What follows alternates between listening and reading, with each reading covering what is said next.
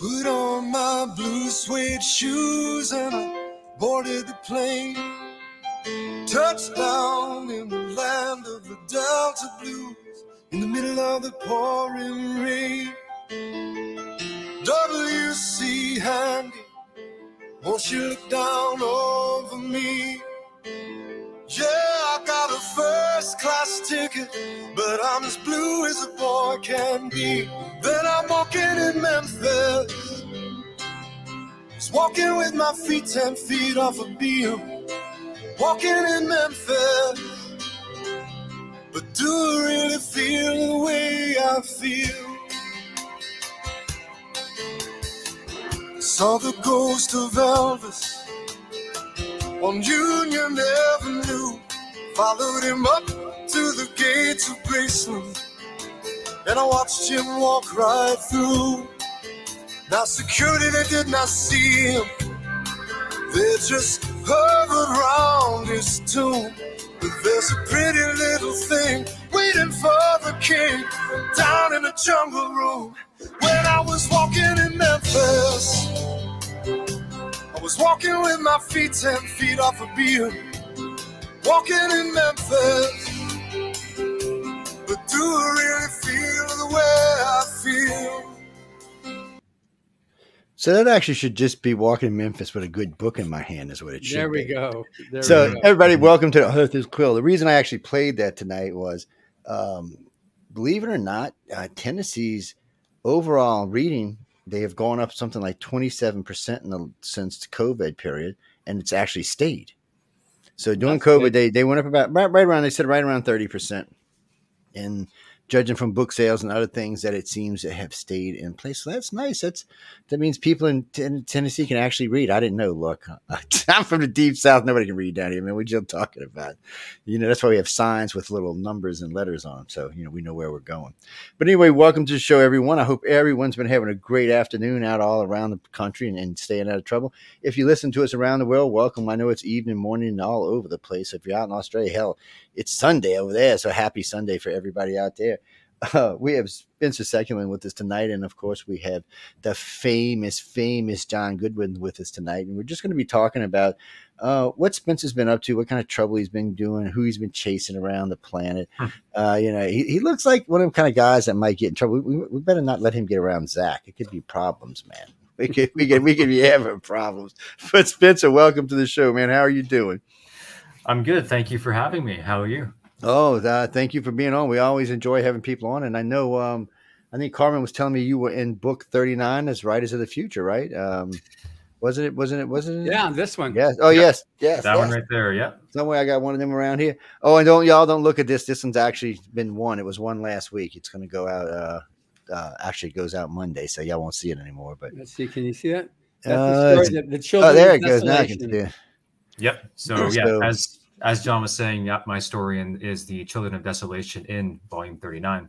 Great volume, by the way. It's the Yeah, black and white artwork. illustration. Yeah, let's just get that. I enjoyed reading. it. Um, I usually get to read the volumes twice because John sends them to me, and I read them uh, when I get some time at the house, and then I always read them on the airplane coming in. Mhm. Yeah, and the artist of this, um, Siberian, is is her pen name. Uh, she's going to actually make it this year. She had she wasn't able to get a visa last year. She's from Romania. Romania. Yeah. Yeah. So, so she got a visa, so she'll be able to attend this year the the workshop. So that's that's Okay. pretty good. That's good. That's good. Yeah. Yeah. Yeah. That's very good to hear. Yeah. Well, I've been hearing all kind of people beginning showing up at this thing. Uh, no, Jack, I can't tell y'all anything. No, I'm the only one that can't say anything. John can, or if Emily's here, she can say. I'm not allowed to say anything. Any any secrets I learn, I, I gotta keep them. That's right. That's right. That's just the way it Spencer goes. won the contest when he's in Canada. and Now he's um, going to be um, a doctor, right, in uh, Ireland. You're studying in Ireland? Yep. That's where I am right now. I'm in Dublin, a lovely city of Dublin. Oh, right now. a Wow, you've got an accent starting to happen here. Oh, Yes, it's, is it, isn't it the Canadian one or is there some Irish getting in there? No, it's The not virus is getting in there but now. Yeah. Oh, It's no. hey, that's a good thing. That's you know, It's- don't get too crazy now. me a bit. Yeah. You got to watch though, because if, that- if if if Mm-hmm. it crosses over too much, I won't know what you're saying. I've, I've, I've interviewed people, a couple of how can I say this politely? Some really hardcore Irish people and some really hardcore Scottish people. And I was like, and I have a bad accent, so I shouldn't pick on anybody. but no, man. I was like, wait, we're gonna have to slow this down like to like Mach zero and then Mhm. just figure out what word is what word. It was funny as hell, but it was um because they get deep and they get like a almost like a gravelly sound to them after a while. Mm, It It makes it depends really on hard. which which part of Ireland. Yeah, on Yeah, the west yeah, coast and especially, there's some there's some dialects that get pretty Yeah, tough to to 'cause- decipher. But it, it's always great to listen to. It's uh, uh, you know it's always funny to me because when you when you talk to American women, they always love a good accents from overseas, especially in those regions. I don't know what it is. Look, and ladies, don't even try to BS me because you know it's true. So don't even. But I, in, in all fairness, um, I get a lot of compliments from my accents from people in Europe, which is funny to me because it's a coon ass accent. So I'm kind of like, what? Maybe I should come over here and see what it is. Uh, but it is weird that both sides like the other accents. It's I find it strange. I guess it's because it's something you don't hear every day. Yeah. and it, and it just sounds different. Uh, but hey, what can you do? So, what have you been up to? You've been staying out of trouble. I mean, it's only it ain't been that long since you've been getting into trouble. So, Yeah, well, you know, like ever since getting back from the the Writers of the Future workshop, I uh, kind of went right in back into the whole medical school thing. no, as no, you may or may what- not know, I yeah, I mean, as you may or may not know, I work as a paramedic in in Ontario, in Canada, there. But I take a break from that and come out here and do this as well. So Well, I I kind of That's a serious that. commute. Yeah, well, It is. It's It is. it's more than an hour. It's more than an hour, needless to say. so just a little bit. So, but I've been I've been writing the whole time. You know, I always write. I make time for it. Like I'll get up at five a.m. here, and yeah, like I get up at five a.m. and I'll spend a few hours writing before starting classes or anything else. So I Yeah. still make sure I cut out the time regardless because I have to. You know, it's writing is something I need to do. You know, it's part of no, it's good identity, therapy. Yeah, my- yeah, it's therapy, but I always need to be creating something, right? And it's not always easy. It's not always easy to to write. I will say, you know, sometimes it feels like I'm just hitting my head against a wall. But the bottom line is, I got to keep showing up to it, no matter how busy I am, no matter what's going on, Yeah. because it is as much a part of me as everything else I'm doing. So Did you when you wrote Children of De- uh, Desolation is dark fantasy? So, are you is that like your genre of choice, or that's just what this one happened to be? it tends to be my my genre of choice i think. Like sci-fi or fantasy i tend to lean more towards the more gritty serious uh, subject matter i guess. I read a lot of like brandon sanderson. I mean he's not always dark but it tends to get pretty serious i would say Yeah. in many cases uh, at least like the the miss the like mistborn Miss, or Mistborn, yeah. yeah. But uh, like brent weeks the night angel trilogy i really like that. Um, people like is it abercrombie? Joe abercrombie? Uh, I haven't read him. Some some pretty pretty dark like pretty pretty gritty medieval kind of fantasy right so but i read a variety but i tend to lean towards more towards the darker side of fantasy i would say But at least it's not horror because dark horror just doesn't have an uptick at the end. You had Hmm. like on this one had, had a nice little like okay good there was a, a definite a good resolution. The Hmm. guy dealt with his loss and came out the other end all the better for it. So that was that Yeah. was good. yeah yeah i don't i don't like stories that don't have that kind of positivity at the end Yeah. like i want to see you know i want to see people go through difficult things and the same with when i when i write them too right there has to be some some big problems and usually problems that we all have to, have to deal with right you know be it illness be it loss be it you know your own personal issues inside right like Yeah. i got to see the character struggle with something and it tends to get heavier and darker but the deeper they get dug into right the deeper they go the the more satisfying i find it is when they pull themselves out of it right Yeah. so so i tend to like i like to see journeys of that right to that dark night of the soul and out again as they might call it Right. Yeah. Mhm. But that um, that also that future Earth isn't too far away from now either, from the way you wrote it. I, I noticed the date of uh, oh oh yeah yeah yeah in that one in that one yeah well that depends it was like 2027, I think is what it had, and it was like, whoa, that's Was it? clo- Yeah, I think it okay was. in the in the in the new version i'm writing i just kind of blank it out so you can only see two zero and then you don't know what the, the actual date is Oh, so yeah, i leave it up to interpretation but ah, you're right you're right i did have that yeah. I, when I read it again this morning to get ready for this, I went, wow, this is definitely pretty desolate, even just on the immediacy of it. Well, in, in 10 years, people read it and be like, huh, it didn't happen. Yes, you know, after the nuclear winter, thanks to Putin, we can be reading in the dark with a candle, reading reading about what was coming. Yeah. Oh man, it's um. And then the children of desolation, they're like, you know, you've got them a new breed. You know, like earlier authors had Godzilla. You Spencer's now got, you know, these these critters. Well, guys, you can get it. Well, Spencer, can you get it just as a book, or you got to get it in the anthology? Hmm? Because somebody somebody just asked me where they could get the story at, and I know I know they can get it in the anthology. but Yeah. Somebody asked if it was just a separate book somewhere. I, I- I don't think so. huh? You Currently, it's it's a short story inside the actual anthology right Yeah. now. and here you can I get. am working on I am working on a like a full length novel based on it. It's been a bit rocky going through it, but I am getting started on that and kind of chipping away at it as I go. I'd definitely be interested in uh, reading once you get it, and then we can talk about it on the Writers of the Future podcast too. Yes, because it, it, it would be. It, I mean, first story is interesting to start off with because who was it just recently? I know somebody converted their story to a book. Uh, who was it? Um, Well, Death of a um, Tax Man. That's who. It Yeah, was. David Hankins in here. That was also in here too. Yes. yeah. and I had him as a guest too, as he was to, to help when he did when he launched his Kickstarter. So I'll definitely help you with that. I, I like I love it when I see that people have taken winners have taken their short story and uh, turned into a novel. There's a few others too that I'm anxious for them to finish it, and I want to interview them as well because I loved their um, their short story and say I'm going to novelize. I could I need to know more about that character. So Plus, my, my, plus my family loves when when I, we get all these books because they love to read. They're like, well, bookworm would not even be a fair statement to them. I mean, they, they read. I- mean, it's. I remember. the my wife- sandworm from Arrakis is more like it. Oh yeah, because I mean, so you know, I just I just met my wife. She goes in. Uh, Anne Rice's stuff was out, and the damn books like this thick. She goes, "Well, you get it from me?" I said, "Yeah." And so I, could, I got the hard copies. I always like hard copies. I give it to her. She goes, "Well, you know, you're gonna have to go get this one." She, Why? I said, "Why?" Yes, she's already read it. I'm like, "What do you mean you already read it?" I was like, "Both." I was like, "Babe, you could not have already read that book." We're talking like three, maybe four hours later. She's like, "Yeah, I'm, I'm done." She said, "I need something else." So we ended up we ended up having books. It, my house became like a little mini bookstore. I mean, there was books everywhere. Between what she was buying and the kids were bringing and the stuff we get from all the different writers and artists we talked to over the 25 years I've been doing this, there was just books everywhere.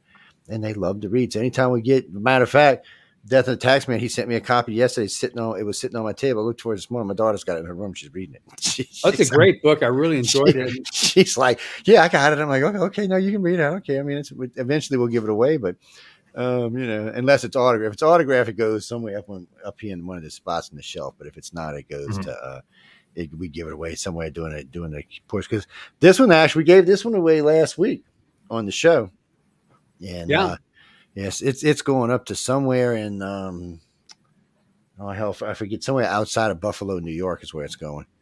The- Well, of interest also is uh, Death and Taxman is being released on Tax Day, Yeah, yeah, I 2024. heard that. It's Yeah. a good idea. It's a Yeah. good Yeah, idea. well, it's a good idea. Yes, because it, it's it's a, it's a fun book. I mean, it was a fun story. So, I mean, so far, I mean, so all of these you see behind me from thirty to, to thirty nine. I've read all of those.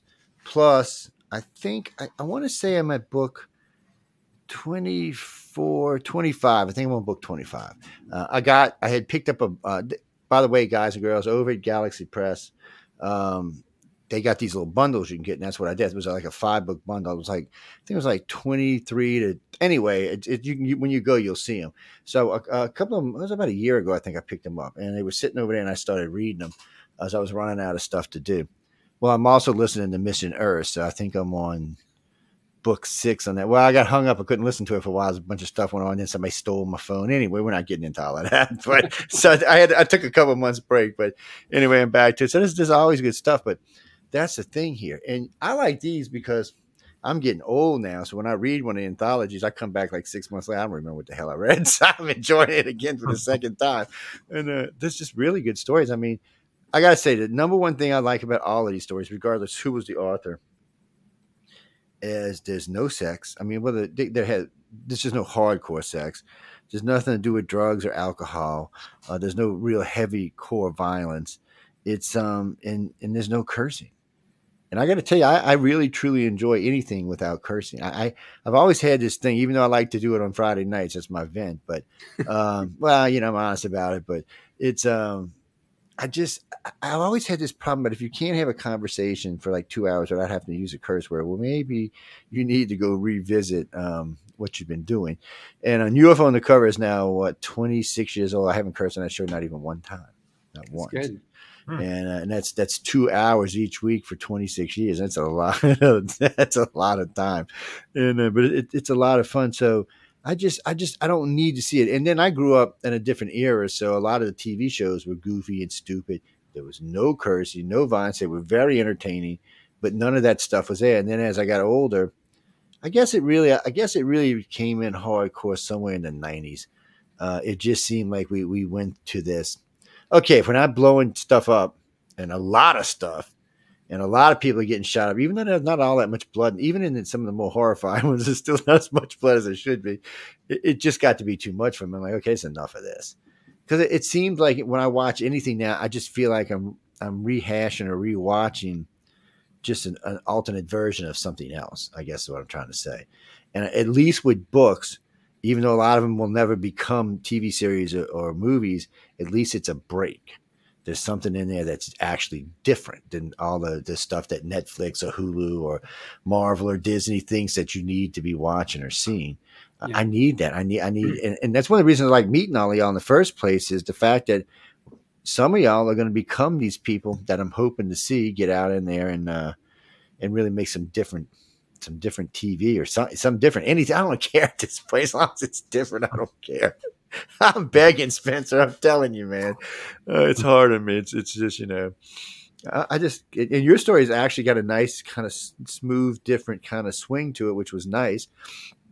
And then uh, you know, I don't know when I first because the first time I caught it, I was reading it and I, and I read it. I think I went through it too fast, and I, and I, and I even think I might have missed something. I'm like, what? So because I was reading it on the airplane, I said, wait, wait, wait, what the hell? I, I thought I was reading a different story for a minute. Uh, mm-hmm. obviously, I missed like maybe a, something in the middle of the page or something because it, it, it, then it actually made sense to me. I was like, oh, okay, now I see what's going on. That happens, ladies and gentlemen, when you're not paying attention to what you're doing. Uh, and I'm bad. See, like we'll be talking, and sometimes I'll have a book over here when I'm working or something. So I'm reading as I'm working. Or if I can get it in audio, I'll have it in audio playing because I love audio books. Yes. I'm a big fan of audio books. Yes, I am. I, will push yeah. them suckers all the time.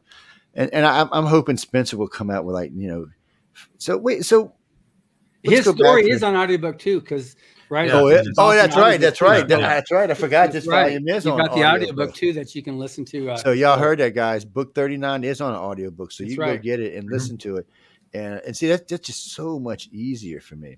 Well, no, because I mm-hmm. can't read like my wife. My wife just reads like a demon. Uh, yes, mm, yes. I'm just Who's curious, Spencer. How yeah. much of how much of your um, story d- came for was inspired, or your work as as a paramedic? Because some of the, some of the stuff that you had on on the body things that were happening and stuff, and on hospital, um, was more than just like reading a book or something to get your knowledge. Mm-hmm. Well, I would say that hmm, a fair amount of it, certainly I can see parallels or I can draw that from some of my experience. Now, like the injuries, the injuries in there were, were kind of graphic. So, like, how much of that kind of stuff have you actually experienced?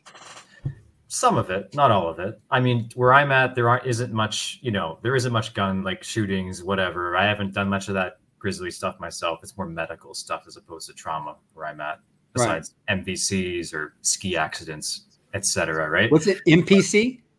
No, like uh, motor motor vehicle collisions. MVC. Oh, Sorry, okay. that's it's a it's what we say.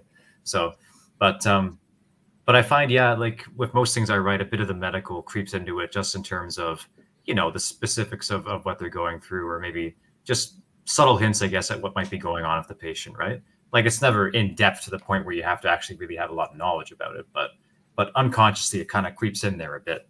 And I figure that adds a bit more depth and authenticity, mm-hmm. I think, to it as well. It does.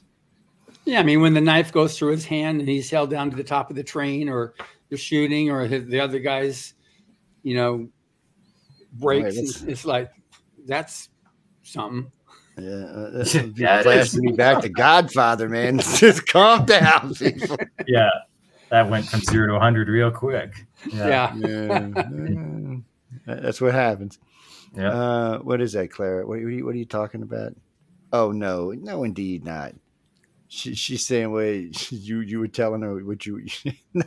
So if you get sick, you want him to come pick you up, is what you're saying. I don't think so.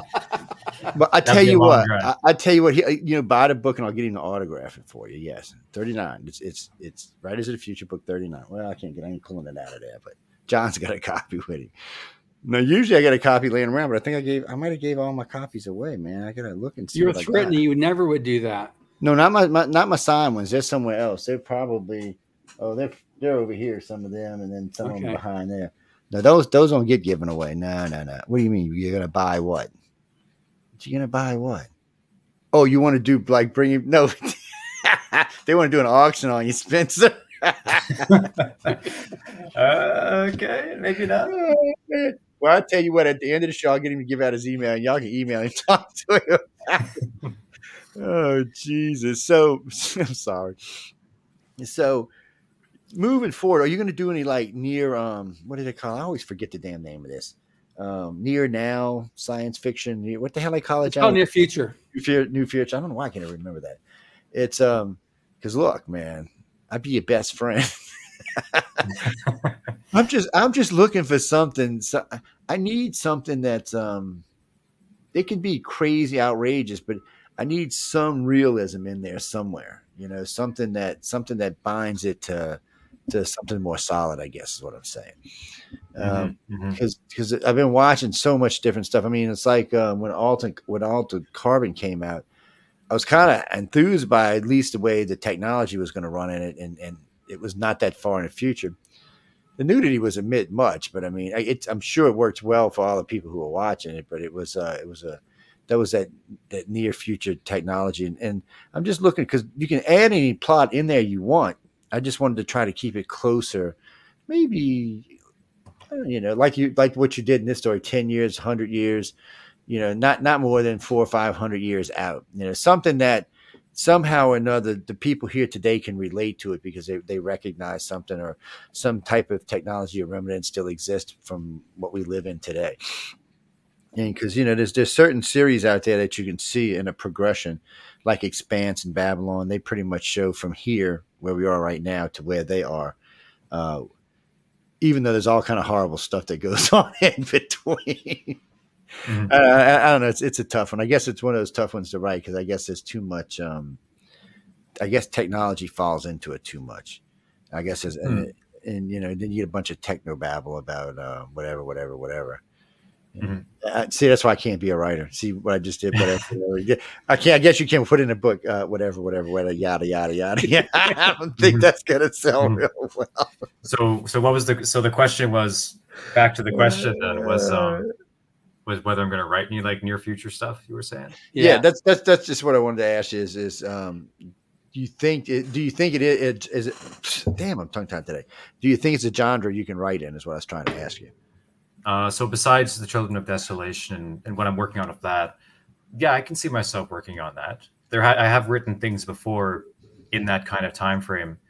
I'm actually revising some like a basically a series I wrote that's basically that. Um, but I wrote it, you know, a few years before writing the story I wrote now, so it's a bit rougher around the edges. So I'm kind of combing through it and, and kind of editing it. So that's about four or five books or so, and it kind of revolves around basically yeah near future kind of thing somewhat of a similar flavor to the children of desolation but many different much different though in many ways as well so it is something that i write in and it's something that i'm currently working on something that actually is in that too as well so see, that, that's uh, Stacy from Quebec wrote in. She said, "Do you catch yourself sitting in the ambulance when you have nothing to do, just writing?" And um, uh, no no no no i don't bring my i don't bring my laptop to work if i'm at work i'm probably doing flashcards on my phone for like medical stuff or i'm too busy frankly it's busy it's busy out there Well, that's say. what I figured. I mean, I, I mean, a, a job like that, there's always something you got to be learning. There's always something going on. Uh, it, Yeah, it doesn't yeah. seem to be one of those jobs you can just kind of hang out and say, "Oh, well, you know, I got an hour of free time now." They'll find something you need to be learning, doing, or being involved with, uh, and that's what Mhm. I figured. But you know, she put it up there, so I, I went ahead and asked it. It's yeah, um, I appreciate it. Like writing is something I need to do where I know I'm not going to be interrupted as well, right? Whereas that kind of job, you're going to be interrupted all the time. oh yeah So if at most I'll have my Kobo out and I'll be reading some Brandon Sanderson, you know, while doing laps around the, the garage or something, right? Yeah, So, yeah, that works. I mean, if it works, I mean, I noticed the only time I've been able to write so far is when it's just completely quiet. It's just me and maybe mm, one whiskey sour ends at a win. Um, it seems to work really well. It's uh, it allows me to focus. I guess is what it is. Here, I'm I'm just there's always something going on. I, I mean, the studio's always busy. Uh, the other company's busy. It, it, there's always somebody wanting something. Family, friends, somebody's wanting something uh, it just it's just too hard to sit down and get any real concentration going on. And, and if I do, it'll have to be in the middle of you know like two a.m. to five a.m. or something, and then I'll be surprised if one of my chihuahuas don't come find me. it's hey dad, what are you doing? Let me get in your lap. Yeah, come on, let me get up the keyboard with you. I'll help you write. And there goes a whole paragraph. it's just I don't say I don't know because I got I got other friends who and I got I know other writers who sit and they can write nine to five, five days a week. I, I couldn't do it. I, if somebody said I'll give you a million dollars, I don't think I could do it. Um, it's it's just one of those things that uh, my attention span doesn't work that way. Yeah, I'm, I'm curious on. Um, so you're going to become you're coming for becoming MD, and you've got how many years to go on that? So I'm just in the basically in the first year of it right now. And yeah, it's a four year See- program. Four year. Okay, good. So then after Oh. you four years, you're going to be a, a, doctor. Is your goal to be able to use that so you can write really effective medical procedurals and be a best-selling author selling? Um, I mean, I don't really like to make an. You like, won't be the first. Of it. Like, I certainly like whatever whatever I do bleeds into what I write, you know, and I, I'm open to that happening naturally, but it's not something I would force either, right? I don't want to force anything like that. I'd rather write whatever is touching me and whatever interests me first and foremost, right? Right. So whatever that might be, but uh, but yeah. So for the whole medicine journey, I'm just I'm giving it a go and seeing what happens. You know, I mean, do you have stuff waiting at the other end for you? Like because you've been so much already on paramedics there in Toronto, is it? Uh, north of Toronto. It's, Sim- it's like there's a county called Simcoe that's about an hour north of Toronto. So Okay. I'm more up that way. Okay, so do you have something waiting for you too that once you become a, a doctor, then you can then automatically be upgraded to being something else or working somewhere else because of your connections already? No, it, it doesn't really work like that. It, and it's tougher because I'm not in Canada doing it. So getting back into the country, a bit of a tough process. And they're making it easier, but you got to jump through some more red tape, some more hoops, etc. So if anything, I'm at a disadvantage going back to the country. Will your doctor, will your certification in Ireland hold in Canada? Yeah, like it's like you know UK, Ireland, Australia, Canada, US. Like it's all it, it's it all very high. Or Um, I'm not exactly sure, but the the degree of like the quality of education is all all very good. So so it's it's fairly sought after, and no no one I know that's come here and done it has had issues going back and certifying. It's Okay. just a, a matter of you know matching or residencies, and obviously domestic students get the priority versus international students, right? And just the whole, you know, the way Right. it's, it's the way it's structured, right? So, but you go back to Canada as a Canadian citizen, though, right? yeah, yeah. But that's the thing. There's such a demand for that field. I mean, I, I mean, we're look, we're importing people from all around the world. We're getting them from wherever we can. It doesn't even matter these days. In Asia, India, it just, it's just a field that, you know, as, as our population grows in age, we need more and more and more and more and more people taking care of them. And over COVID, a lot of MDs retired. They said, you know what, blank, blank this, and we out of here. And uh, so it's it's it's it's definitely a money making one of the fields you can make good money in. It's definitely you can get some happiness out of it, and you know bring some happiness to some other damn people. Eh, well, people, when you're sick, you want somebody who knows what they're doing, not somebody who doesn't. Uh, Mhm. Well, I tell people all the time, doctors are like contractors. Some of them really know what you're doing, and some of them are just faking it as they go along, trying to learn as they go. Yeah, well, that's that's part of life. Um, but I don't think you'd have any problem getting a job. I really don't. I got a, I got a good friend of mine who graduated nursing school, and uh, she, I, actually first year she couldn't get a job, and uh, she got a job uh, somewhere in Philly and, and worked there for a year, and got aggravated and went back to school because she went to be a nurse practitioner, and then I got aggravated again and decided she wanted to be a doctor. And while she's being a doctor, she wanted to get her PhD. and do it right. I'm like, what are you just crazy? Wow.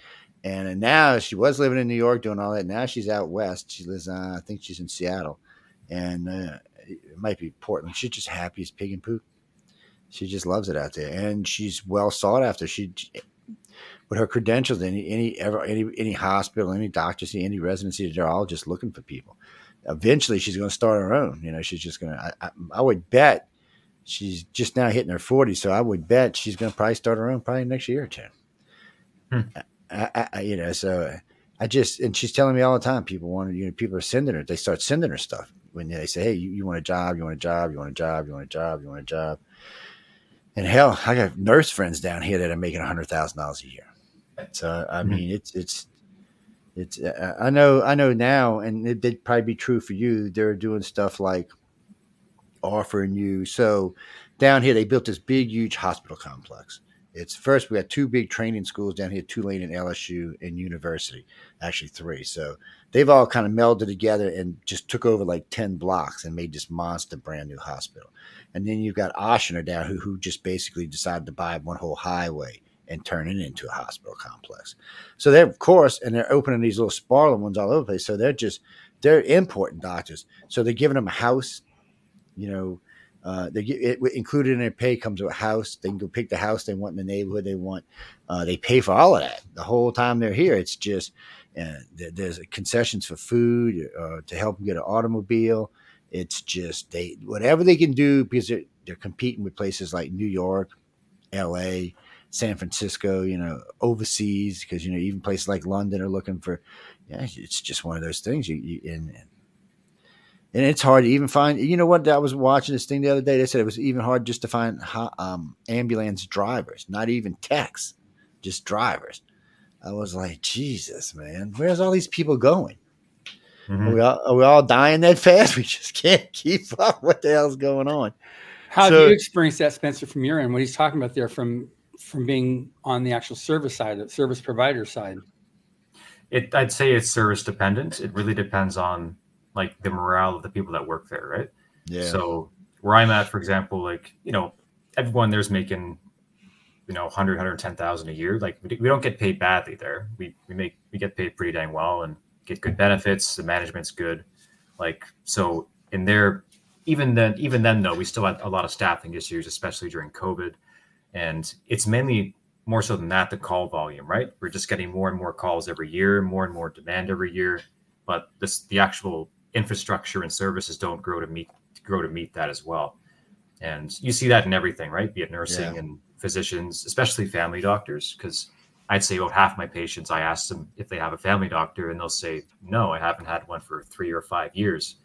And it's like, or, or they're on a waiting list for months and months and months. So it's it's a pretty systematic or systemic issue, I would say for sure. Mm-hmm. Depending on the area, depending on how happy people are where they are, and there's a lot of economic reasons to it too, I suppose, as well, yeah. like affordability or whatnot too. What, is your is your goal to be general protection a GP, or what do you? Uh, I mean, I I like I like emergency because that's what I've been doing. So, but and I'm good at to, it. Stay there. Yeah. Not really. I, I, wouldn't say I'm like extremely good at it. Like I'm. I don't want to be. I, I prefer to be uh, humble about that. Right. Like I I know some stuff and I could be better, but uh, that's the area that I've been exposed to and therefore I'm interested in. But I'm also taking this just one day at a time too because it's a lot. So we had one of our our winners. I think it was even a grand prize winner. I forget his right now. About 20 years ago, he was a um, night shift um, emergency medical doctor. So he had he was in Chicago. So it was like the gruelest, most yeah yeah. gnarly shift uh, in the hospital, and uh, he wanted to be an author, but he couldn't make he couldn't cut it when he was younger, so he decided I'll go to med school instead. And um, so I can't he, wait, but I can go to med school. I'm sorry. So, so, he was ready, getting ready to retire, and I could tell was a, he was a doctor because the story that he wrote, how he talked about different things, it was very obviously, you know, learned over the years and how to tell you can usually tell somebody's profession in the story that they write, um, mm-hmm. especially if they're medical at all, and because the way they describe stuff. But he was emergency room, and um, he said when I talked to him, you know, after winning, he was saying, "Yeah, you know, I've I've wanted to be a write an author, but I couldn't. So now, after being for a while, I thought I'd approach it again. So it's John something or other. Maybe by the time we're done here, I'll remember it. But he you use that into his storytelling, and he's still writing. Um, I don't know if he's still practicing or not, but that was his whole thing. He he got into that, and it was very much specialized and just it's amazing what you have to know and be able to respond because there's going to be all kinds of stuff that comes up, you know, in as emergencies, especially mm-hmm. someplace in a big city like Chicago. Yep. Yeah, there's always there's always stuff, and, and no matter how good you are, no matter how much you know, there's always something that you won't know, or there's yeah. something you'll, you'll have never seen before as well. Like I've had patients that have had very rare syndromes, and any most of these patients that have these rare syndromes will tell me, "Oh, you know, I told the doctor this, I had this syndrome, and the doctor said he had no, he'd never heard of it before.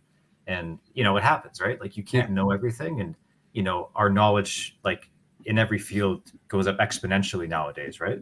So keeping up is a difficult thing. So, well, there's always Dr. Google.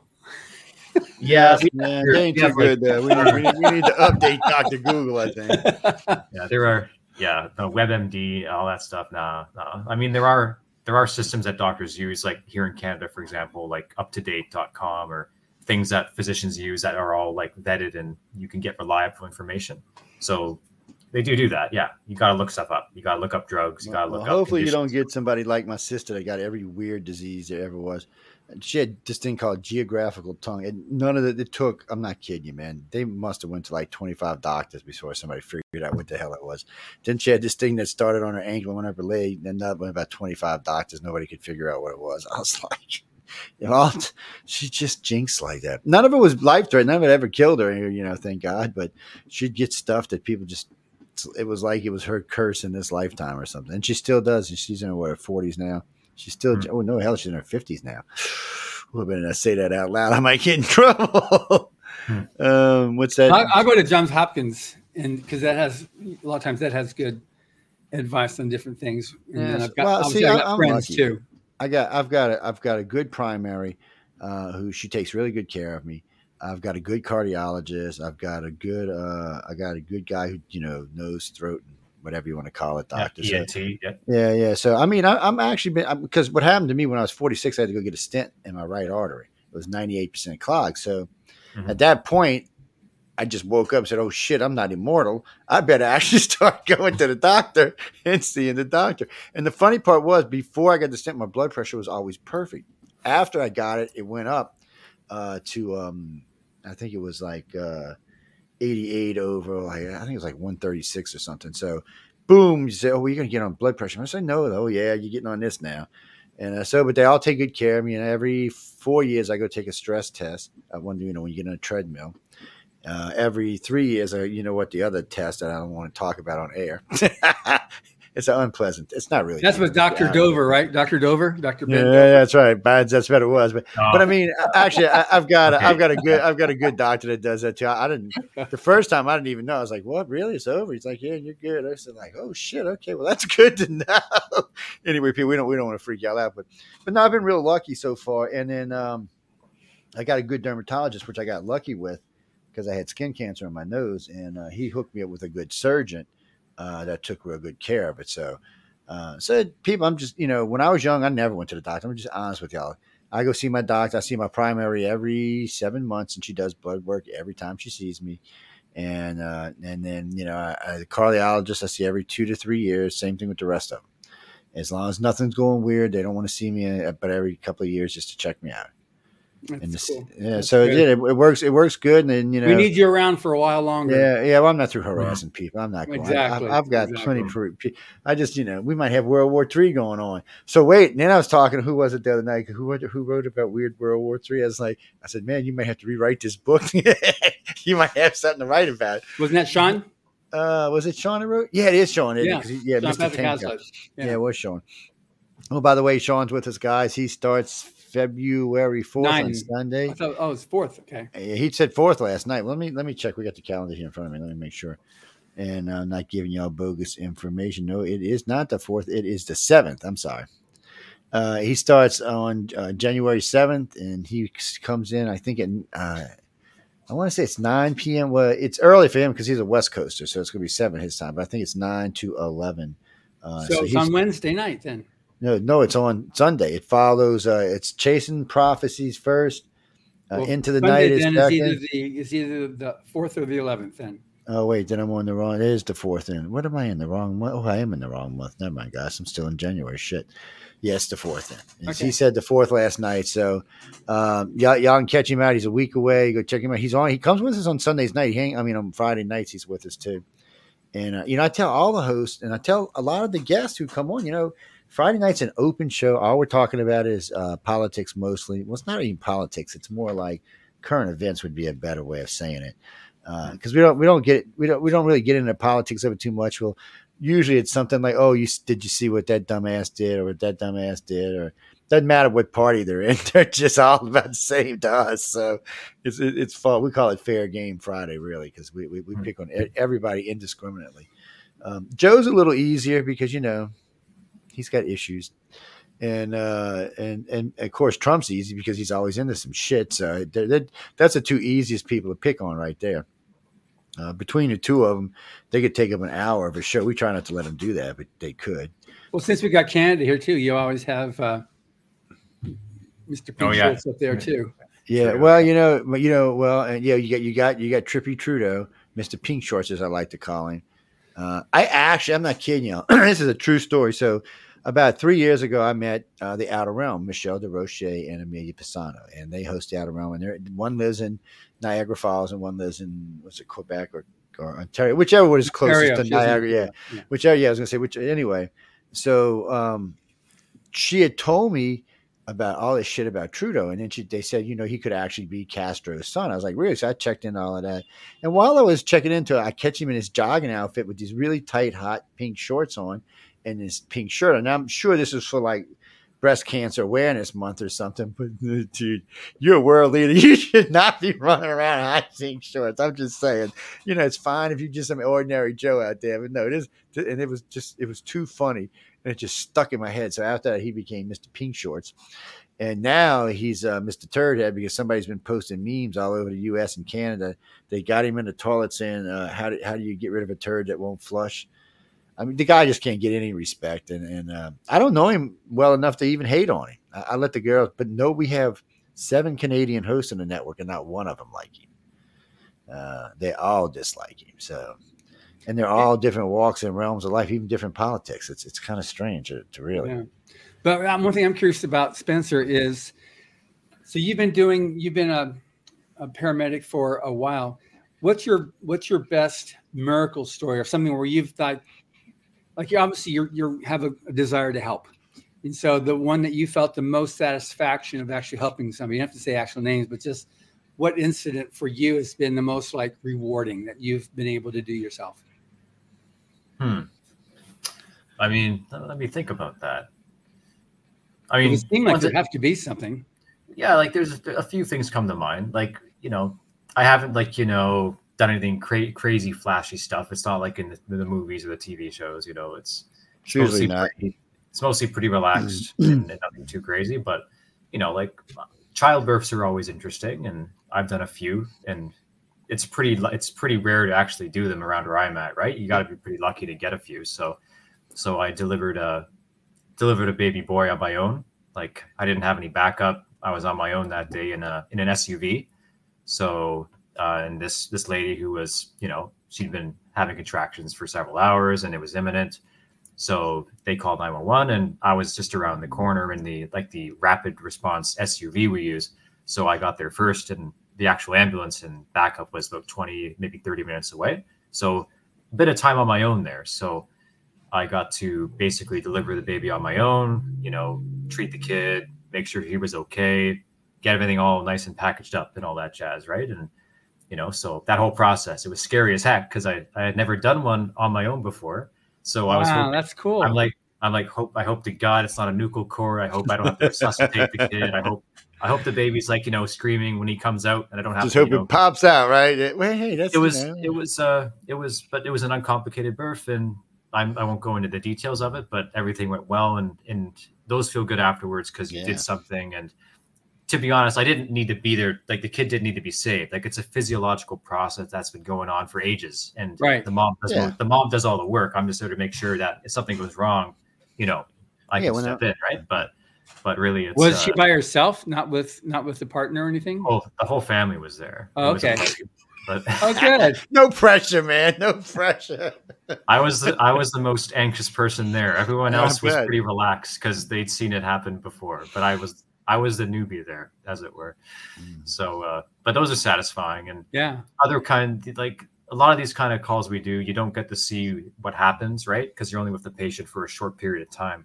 So, I'd say the other ones where I feel like you know you did something is maybe you you go into an anaphylactic shock one and you and you could administer meds right away and turn them around. You know, Uh-huh. have a few of those, or uh, myocardial infarctions, heart attacks, right? Like we can diagnose those in the field, like you know, with with our monitors, right? And Yeah. determine if it's a STEMI or not, and then we can go right to the uh, to the um, PCI center and and have them put the gra- put the uh, angio and do the stents and everything within like an hour or less of us seeing Yeah, the patient, right? Amazing. So have you can- ever had to, have you ever had to use the epinephrine and stuff like that straight into the heart and that type of stuff? We don't do it straight into the heart. No, it's it's intramuscular. It's Oh, really? intramuscular. Back when I used to know about my dad had that kind of stuff and Yeah, back then, everything's that- that was everything's back gotten in pretty the- advanced these days. that was back in the seventies. It was different then. Yeah, a lot of a lot of things have changed, especially with like resuscitation over the last few decades, like how we run cardiac arrests, for example. We do give epinephrine, but it's intravenous in Oh. cardiac arrests, and it's diluted more so than than regular epinephrine as well. It's one in ten thousand versus one in one thousand. So, yeah, because somebody not realized, oh heart. shit, we No, don't no, need it. Yeah, if we don't need that, so And then CPR has changed too. Someone told me out it's no longer breathing in the mouth type. Is that for for public? Maybe not for you because you have your you have your gas your face mask pump, but how that's changed? I, I don't you know I, I tend to like I just keep track of the the healthcare like the healthcare side of it like I'm always doing ventilations because well we have our BVMs and we can intubate and do all that stuff so but I have heard from people that have done you know uh, like simple first aid courses in the public that they were told that yeah just just compressions and no ventilation so I've seen that creep in a bit I'm not sure what the official guidelines are for for the public though I just go by Right. the the uh, the heart and stroke and the I you know, learn all that. Yeah, with, with stuff. cooties getting worse and worse these days, I guess. you know, that, and I guess that- it was. I guess it was COVID related. Like they were all like, Yeah. stay away from that and just do compressions. And it, it's Yeah. it's true. It's it's it's understandable because the big thing that turns it around is good compressions and early defibrillation. Those are the two big things, right? Uh-huh. That uh, that are predictors of a favorable outcome. So yeah, man, I ideally, obviously, prioritize it. compressions. So because you, you you have a certain amount of oxygen in your blood, right? Like Yeah. even when you drop, you still have some dissolved and, and bound to your red blood cells, right? So it takes a bit of time for that to dissipate, but you need flow and perfusion. So unless of course it's a, a cardiac arrest that happened because you ran out of oxygen, then it's a different story. But let's not get into that. Okay, but, good. uh, That's a whole different story. Yeah. Unless it's a story that you've written, in which case we can talk about that. But otherwise, Yes. okay, good. It's uh, Yeah, well, yeah. you know, it's it's it's it's crazy. I mean, one of the first things we learned in in, in the Navy was how to resuscitate someone, and believe it or not, they taught us childbirth. I was freaking amazed. We were sitting in there. Really? Yeah, well, like this female uh, nurse comes out with a baby, and we're like, "What the hell?" And, uh, and then I get this video, and they're just running us through it, and I'm like, "And why are we learning this?" So I didn't know this in the military, but it is a one in twenty five chance when you're in the field that you're going to deliver a baby. Really? Uh, yeah, they they say it all the time. They said when there's combat situations going on, they said a lot of times that the combat itself brings on birth, and a lot of times it's an early birth Mm, uh, yeah. because I guess it's a fear factor. So I just didn't realize. I didn't. I guess I never really thought about it.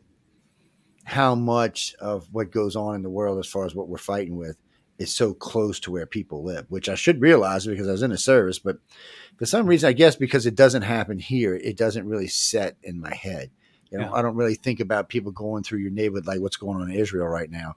I don't really think about that. And I could see with that kind of stuff going on, I could see people, you bam, you know, going into labor or, or early labor. So yeah, they actually taught us that. They actually even showed us how to uh, slow down birth and you know, all kind of stuff. And I was like, really? I said, we're not a. He said, no, you're not a doctor. You're just a dumbass. And just pay attention.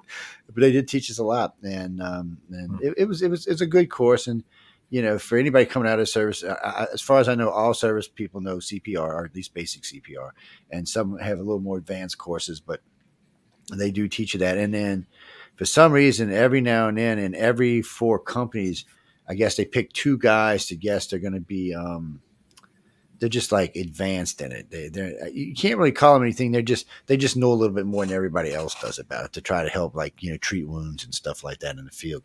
But they're not they're not officially anybody. It's just something to help those companies survive until somebody gets there from you know that's wearing a red braid a red red uh, cross. Cross.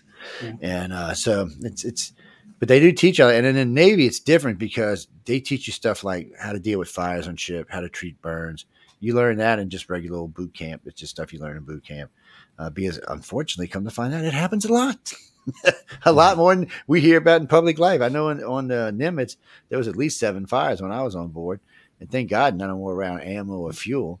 Uh, but it, I mean, you're working with flammable materials all day long. So somebody, you know, there's always some little 18 year old dumb butt that makes a boo boo, and sometimes it's an old dumb butt that makes a boo boo. But anyway, it, it is stuff they want you to learn. I was surprised. I learned a lot. Most of it I've probably forgotten now because I'm old, but um, basic CPR I think I still remember pretty well. And a few other things.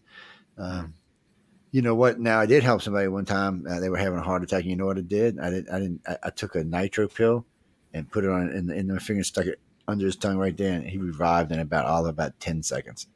The, the doctor said, "You didn't give him CPR." I said, "No, but I happened to have." I was right up there. This I said, "I happened to have a bottle of those nitro pills." They gave me to carry him around for the first six months. I think he gave them to me more to make me feel better than to use them. Because he told me once I got the stent, he said, you're back to normal. Get the hell out of my office. Don't come back and see me for four or five years. Ain't nothing wrong with you." He said, "You got 100 percent blood flow. Go away." I'm kidding you. That's just how he told me too. I'm like, "Doc," he said. I said, "Man, you just put stuff in my heart." He said, "He said it's a different world now, Joe. Go on." I said, when can I go back to work? He said, tomorrow. I'm like, really? I said, you're in a hospital. I said, yeah, I'm in a hospital for four days trying to figure out what's wrong with me. And then you could, I said, you give me a week. He said, no, you can go back to work tomorrow. I was like, I wanted to kick you, man. I really did. But it is different. I mean, um, I see my mom got three and my aunt got two. And then they, they all were back working within two or three days. I was like, it's definitely a marvel because I know my grandfather eventually heart attacks killed him. He'd still be alive. They'd have been stents back then. Uh, mm-hmm well, people, science just keeps growing. Things keep getting better. Eventually, they'll have a cure for cancer, and we'll all live to be 200. It's funny when I had uh, because um, I do my my medical checkups too, and I had my last one I had when they were doing ultrasounds all over my body to check it, and she was doing my my throat for my crush. She was like, "Nice looking carotids." like, that's a good that's a good compliment. yeah, good compliment. nice and clear, no yeah. plaque buildup. There. Yeah, yeah it was funny. Just like you hear, you know, nice looking. You don't normally think it's going to be it's funny, an internal body organ, but there we go. I, I, I remember the last checkup I got with my uh, when I last stress I did with my doctor. He goes, he said, "Well, you you good on a stress test?" He said, "The girl said you were just jogging along." I said, "Yeah." I said, "I can I can probably jog for seven or eight minutes without killing myself." He started laughing, and uh, so he calls me the next day. Well, Durst calls me the next day. Doctor wants to talk to him. I'm like, oh shit, something came back. I didn't like. He said, I just. He said, I never get this. I wanted to tell you. He said, all of your blood work is right in the middle where it's supposed to be. He said, I ain't seen this in a decade, Josh. So I called you personally. I'm like, Doc, don't be doing it. I thought I was freaking dying or something, man. Because usually when everything's right, I'll get a call from the nurse. You're good. Don't worry about it. You know, something like that. And I, I don't hear from the doctor. So when he said that, I was like, uh oh, uh oh. It was nice to hear, though. Yeah. Mm-hmm. yeah. So now, Spencer, so on your writing, um, so you've have you always been writing? Is this something you started as a kid in elementary school and up through junior high, or is it something that came up later on as an outlet for you to vent, offsetting your medical stuff that you do? So the writing, it wasn't something I always did. Like I'd say, reading preceded preceded the writing itself. Yeah. Like I've been, I was reading, uh, you know, ever since early elementary school, and I was reading, you know, Terry Brooks, for example. I was reading all of his stuff in the Belgariad is one of my favorites yeah, yeah I was reading all... books. That wasn't that. Sorry, that's another one. That was Edding. But anyway, sorry. Oh, okay. Yeah, I was like reading all of his books in like grade six, seven, eight, like you know, before even getting out of elementary school. So my mom had a big collection of, of fantasy novels, right? So I was tearing yeah. through that. So I, I wrote two things in high school, but it was just for like English assignments, right? In English class. So just wrote two things for that, but in eh, it was okay. I kind of had fun with it. And it wasn't until really university that I started picking up writing as a you know, was basically as a hobby race at first, right? I had some ideas and, you know, maybe some of my my favorite authors at the time wrote some stories, but finished they finished their series in a way that made me angry. I'm like, ah, I want to write something that I want to write something of my own and, and you know and decide the ending for myself or whatever. And yeah, so kind of started from there, just you know writing whatever came to mind. And I wrote a few long things. I wrote a bunch of short stories, whatever, and then I eventually got into the contest there and just started submitting. I think in 2017, I think is when I started. I think or 18, one of those years. I just started chipping Well, away that's, at it. that- that's pretty quick. I mean, four stories a year, or just once or twice a year.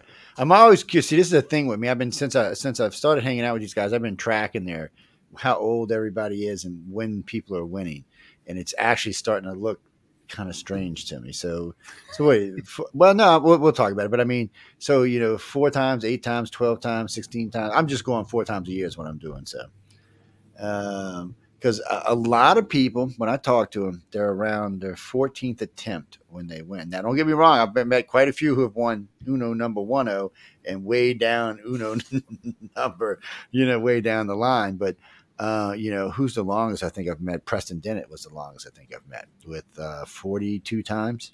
something like that.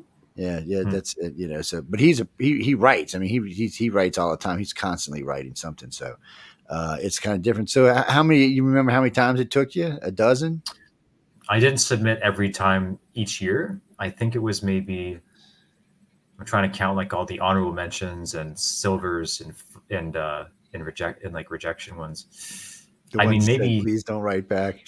Yeah. I'm just teasing. I'm just, I'm, they would never do that. I would, No. but they wouldn't. Yeah. I'd be like, please don't I- write back. I'm not sure. I, I'd have to actually check my profile, but it Yeah, was no, it was not- like it's not a big around thing. like, like nine or ten. Well, on- that's- on yeah, yeah, that's that's getting closer to the average. Yeah. Yeah. I'm just it's just something you know because uh, I when I started asking people ages and I started asking people um, how many times it just seemed to be there seemed to be the majority of them seemed to fall in this little group, uh, which surprised me. Um, it, you know, and it, it didn't really surprise me that the illustrators are younger and the authors are a little older. That that didn't surprise me as much because you know a lot of the illustrators seem to be under 30 a lot of the authors seem to be over 30 but it's uh i don't think it really matters it just seems to be when they hit the lucky one might be the best thing to say i, I don't or maybe Well, David Henriksen, finally- who won this, um, this here, he just turned 70. yeah So we've had all time, and then we had a winner from several years ago uh, who was really happy because he was presented by Nancy Cartwright on the stage. He was like 73. And so he said, My grandkids are going to be really happy to see, you know, they're going to be like, they're gonna Oh, yeah, I I'm- they're going they to think are. I'm cool. um and did, I think we have somebody like 68 or 69 a year we- maybe the first year was I, I i get confused but it's um well well well the first year i was with them guys they were coming back from covid so they had they doubled up they had uh, Yeah. two years worth of winners oh i had a blast because there was just so many people to talk to they were everywhere it's like you know rats running around catching them It's not Now, now, now. I'm just teasing. It's um. So, oh, why we got you though? Because I asked this to everybody. I probably asked you this before, but um, you know, we talk about the 24 hour story, and uh, and the reason I asked is one. I, first off, it's one of my favorite things because I get to watch y'all. Thank God I ain't doing it. I wouldn't have any hair left in my head. The little bit I got now, and I'll be gone. Um, but I enjoy watching it, and, and it always surprises me, to be totally honest, the quality of the stories that come out of this.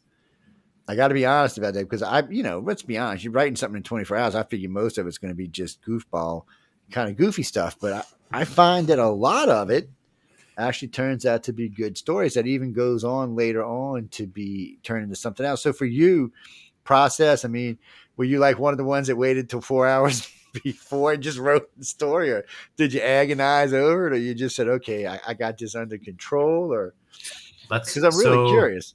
I started out with a like with one idea and I got partway through that and then it just fell apart around maybe 10 o'clock at night and I'm like this isn't I'm not gonna basically it snowballed where I'm like this is gonna be like 20 or 30,000 words I can't finish this on time so I I actually had a second idea that I that I flipped onto and yeah I basically uh panic wrote it for until maybe two or two in the morning or so but so it was a bit a bit chaotic at, at, at first i would say yeah like i started out with an idea that i liked and i was like oh this is cool and then it kind of fell flat, and I didn't have time to really play around with it and make it work, right? Because the clock was ticking. So Yeah, I just went on with ticking. I went with a lighter a lighter idea that I could get done faster, and just basically just sat hunched over in the hotel room in the darkness while my uh, uh oh my the artist who was in my room just tried to get sleep, and I was like hunched in the corner like a gremlin working on the laptop, trying to get it done. So, but I Yeah, finished you, it. you ain't it was, done it, yeah. it Yeah, did, yeah. satisfying. It was satisfying to get it done. That's Yeah, there's, sure. a, there's there's a few people told me that, and there's a couple told me they had gone through three ideas, and it was four in the morning. They were like, "Oh shit, what am I gonna do?" uh, people, yeah, Mm-hmm. yeah. Well, if if y'all win, people, and you get invited, you'll know what we're talking about. Because I always talk Yeah. about this kind of half-heartedly, because I, I like the audience to kind of guess what we're actually still talking about. But um, it, it is it is amazing to watch. Uh, I just started. Matter of fact, yesterday I just started posting pictures for the last three years of uh, that particular night. I was going through. I was going. I, I um. Uh, my phone got stolen, but thank God I had uh, online storage because I found most of it was still online the other day when I went and jumped into it. So That's I've been good. actually playing with it and, and putting it up there.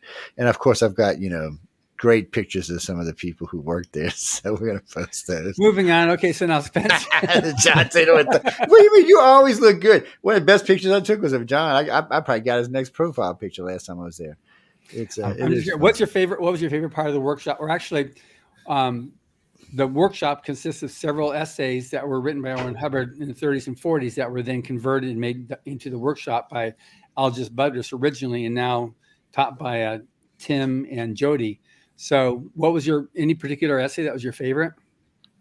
Mm, a lot of them are very, you know, very applicable, right? Like very just practical and down to Yeah. earth on the process. I liked his one that was, you know, about the elements of the story, right? The building blocks of it, of, of like the components of a short story, right? Just to give you a, it's a great starting point, right? Yeah, But the one I really liked was, um, I forgot what he titled it, but it was the one where he was describing two, like he was showing two different ways of writing a scene. I think it was the one where the guy was sneaking one in into- suspense, the one on yeah, the suspense Yeah, one. Yeah, yeah, yeah. And he was like, and he was contrasting the, you know, the flat, non-exciting prose that was, you know, you didn't feel into it, and then he showed the other one, which you were you- you felt- Franzowie.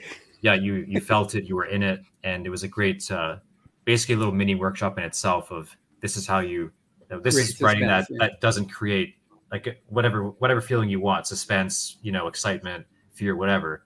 Like this this here doesn't create an emotional response in the reader, but this this here grips you, right? And Yeah. and trying to look at okay, how does that work, etc. So Yeah, and these are essays that that um, Spencer's talking about. They're on the free online writing workshop, which is there at writersoffuture.com. And when winners go now to the workshop, they're expected to finish that course. So now they're going to get the next level up of really how that stuff applies, how it works, and everybody is given a copy of the book Fear to read, which is one of um, L. Ron Hubbard's stories that he wrote in 40, maybe it was 1940 which was considered by several of the, of the greats as uh, the granddaddy of uh, of modern psychological thrillers.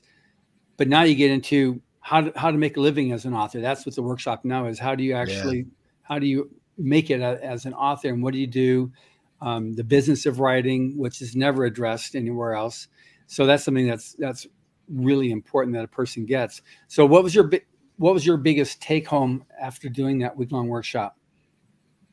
whew, like that's a tough question. Like you mean just the whole thing, like the biggest take home there? Yeah, Oh, that's that is very tough. that's unfair. Okay, so what are some of the things that stay up, that bubble up when I ask the question? Then, Hmm. So, like one of the one of the big things is, I guess, hmm, like Mr. Sawyer, for example. Uh, uh, Sawyer was was was great, right? His uh, his whole spiel, you know, he was all about, you know, these are all different approaches to writing. Like all the different coaches and, and mentors are all sharing their knowledge and experience with us. But he was Mhm. also, you know, very clear that, you know, these are all different ways of doing it, and you pick and choose what works for you, what creates the results for you as well that there's no there's no one perfect way to write it's a, a very varied and multifaceted thing and and you need to find what works specifically for you. And everyone has a unique combination of those things. So it's a very much a journey in itself discovering how to create that harmony with that creativity in yourself right? You Mhm. can't just be i can't be stephen king. I can't be you know uh, mr sawyer. I can't be any like you know i can't be any of these people but i can be me. And discovering from all these tools and all these things I learned from these other people, you know, what's the unique amalgamation of all this stuff that makes me a better writer, but not an imitator of anyone else but myself, right?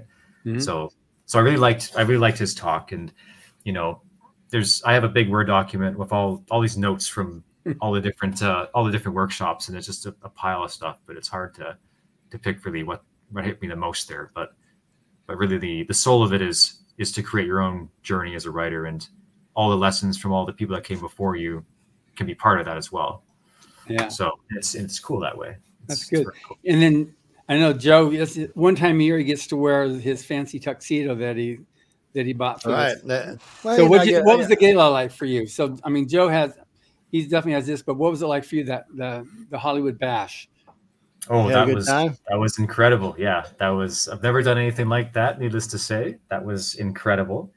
Um, wow, another thing I don't know where to start with. Right, like just the whole mm. experience of you know getting the tuxedo and going there with all your new friends, frankly, right? All the writers, you know, and going through that together and yeah, lots of press the, there. Yeah, lots, press, lots of the, the performances, the, the the actual venue was was gorgeous as well, right? Mm-hmm. And you know, just going through the whole all the speeches and the awards and I also had one of my best friends there too. He was he's from Canada, but he moved to San Diego and he and his girlfriend managed to come down and, and come sit at my table too. So that was really nice.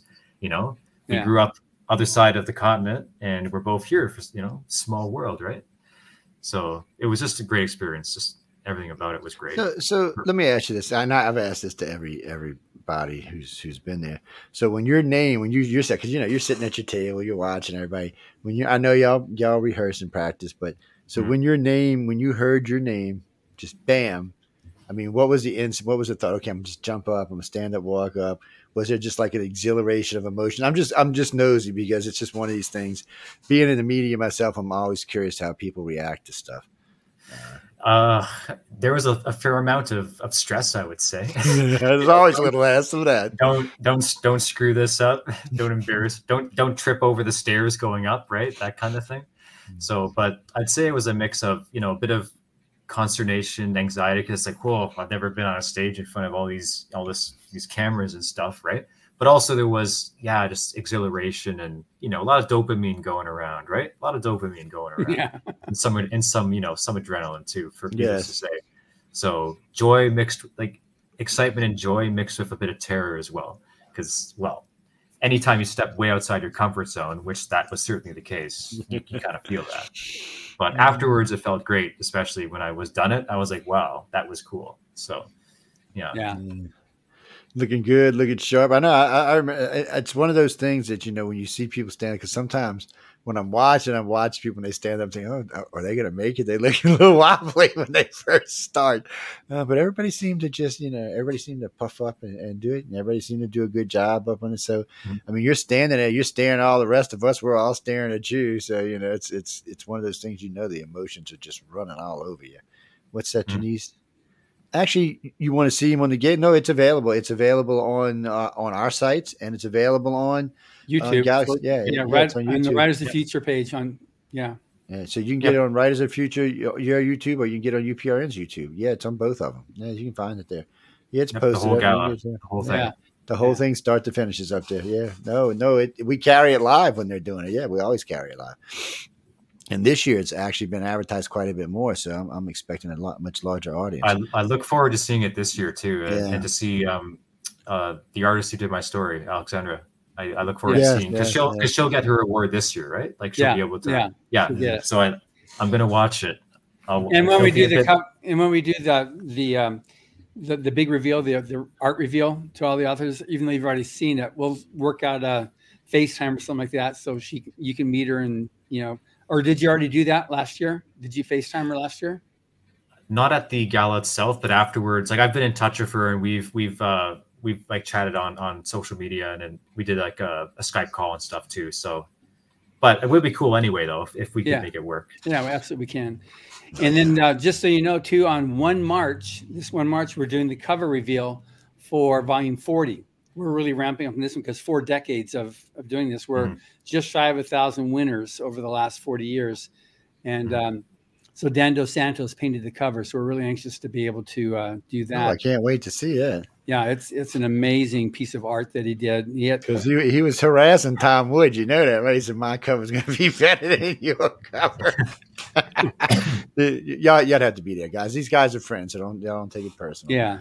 it's uh, no, but he's like Dan Dos Santos is, is an amazing artist. He he just was just the uh, who what is it Marvel that does the Spider Man and all that stuff? Is that Marvel or no. It's originally it was DC. I don't know what it is right Yeah, now. it was- It- it- maybe it's it- DC then? But he just did all the um, a, a whole series of playing cards, um, like 150 pieces of art he created, and there's some special books for it. He just did. He was their their artist for the year, and just really he was working on it for like two or three years, making doing all these paintings, and it finally launched um, earlier this year. I couldn't get him as a cover artist before because he was just committed. He had these deadlines to make on this on his projects, uh, which he couldn't talk about.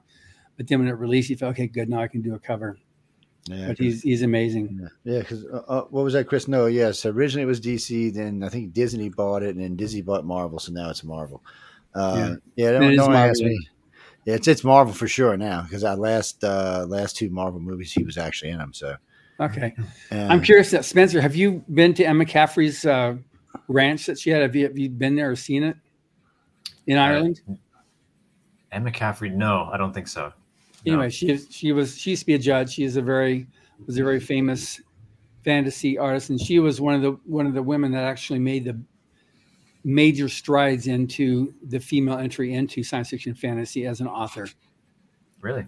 Yeah, she became a Okay. judge in volume two. So she was the second year, and she gave as um, um, Greg Benford, who just wrote an essay because he's the founding judge. She said uh, she made the difference in it being a bunch, the judges being a bunch of old white stodgy men, you know, as, as judges. When she Well, that's true on, back then. came That's- on board. Yeah, Uh, that's true back then. she was Uh, amazing. Yeah, What do you mean? Oh no, um, who is it? That's her son Tim. Yeah, we uh, um, Todd, I've- Todd, Todd, yeah, Todd. yeah. Yeah, I've actually met him a few times. Actually, yes, he's he's he's as insane as I am. So that's saying a That's lot. That's a fact. That's a fact. That's it. We have a lot of fun when he's there. Though. I love his blue. So it's always good. It's sparkly, pretty. Uh, people, y'all can watch it. I, I- I can't believe how many people are telling me in this stupid messenger that I haven't seen the gate. Look, it is available on both sites. In a little while, I'll go find a damn thing and come and put it in the chat. But we'll make sure also to, that that through Joe and Joe will be doing it quite a bit too. On uh, April 25th, it'll be broadcast live. You can see Yeah. it there. And we have we have the UK's top swing band will be performing too. So they're doing they're putting together a whole um, show before the before it starts. Excellent. We'll have a 20 minute uh, show from them as Really? well. Yeah, At the at the gala? yeah. Oh wow. Nice. Yeah.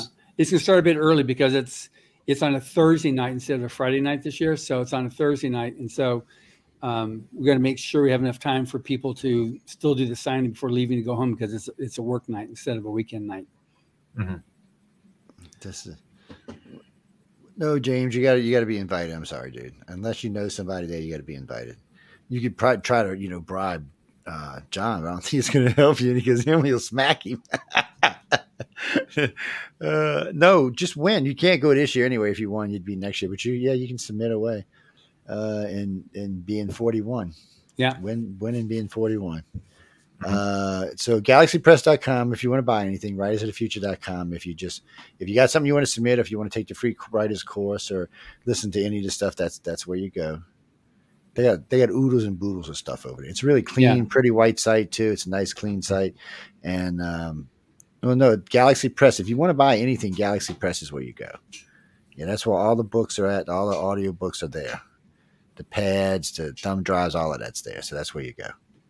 Mhm. Oh well, Denise, you know what? I need a thumb drive.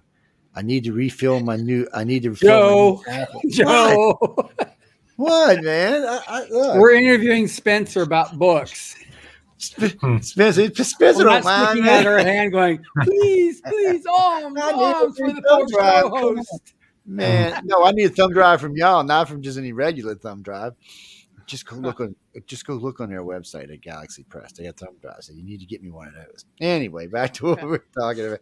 I can't help it. I got to replace what got stolen. You know how that shit goes. Uh, see, made me cuss. Look at that. Dang it. Um, No, we don't care about Marvel. No, we don't. DeSantis is great. He's going to be fun. Him and Tom always pick on each other, so it's fun hanging out with him. And uh, they're always these guys when they talking to people are great. I, have listened to both of them. Well, they're both illustrators, by the way. Whoever just asked me that, but um, they're great to listen to. They they have a wealth of knowledge, and then if Echo gets in there, I mean, Jesus, you pretty much got the the illustrator industry covered.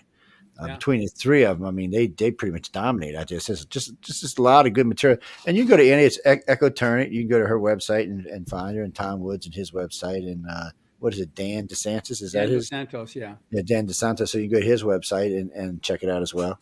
All three of them have been on the network. You can go find them on any of our YouTubes. Uh, they've been on, been interviewed. They've been interviewed by John on Writers of Future and by us. Um, actually, there's a really good one. It's um, it's Tom Wood, Echo Chernick, and uh, Larry El- Elmore, and they're I got them all on a couch packed together with a little with a little uh, white snowball mic asking him questions. It's a great interview. Y'all should go check it out. It's a lot of fun. Yeah. it's a really good interview. But anyway, enough about all of that. Um, so Spencer, I mean, you got to give me some. I need a book, man. I need something. You got to write me something, dude. Come on, I can't take this. Uh, mm-hmm. you know, I know all these writers now. I, I was, I was, matter of fact, on my other show on News and Flip Side, week before last, I was bitching. I said, I must know 500 writers now, and I ain't got a damn book to read. I'm like, there's something wrong with this. I said, can you? Well, there's something wrong with this picture, man. I mean, I get I've them got, all. I've, I've got like 20 or 30 short stories sitting around, but they're in that endless cycle of sending to magazines and getting them rejected, right? It's endless. Well, um, yeah, that's part of am, it, unfortunately. But I am working on again, like I'm working on like the series I wrote a few years ago, and I'm revising that, and that's your you know near future sort of. Mm, I'll be looking stuff. for that one. Just let me know when but, it's out. I'll uh, buy it. Oh, we'll see what happens with it, but I'm I'm seeing what I can do with it, and you know, there's always a Children of Desolation, which I'm slowly but steadily getting into, and you know, every book's its own challenge to write. I would say mm. that's for sure, but it's something I want to finish. That's for sure. Plus, there's a bunch of fellow winners too. You know, from um, well, I don't know, or at least you can join in there. Well, you know, with with um, they started their David Hankins and because he he novelized his, but was it was it 30, 37, 38 where they created their own publishing house? The um, yeah, Murder, the, Murder Birds. Oh, Murder Birds. Okay. I was thinking of another one, like Calendar of Fools. Or oh, something. Calendar of Fools. That's the name of the publishing yeah. house. Murder Birds was the first book.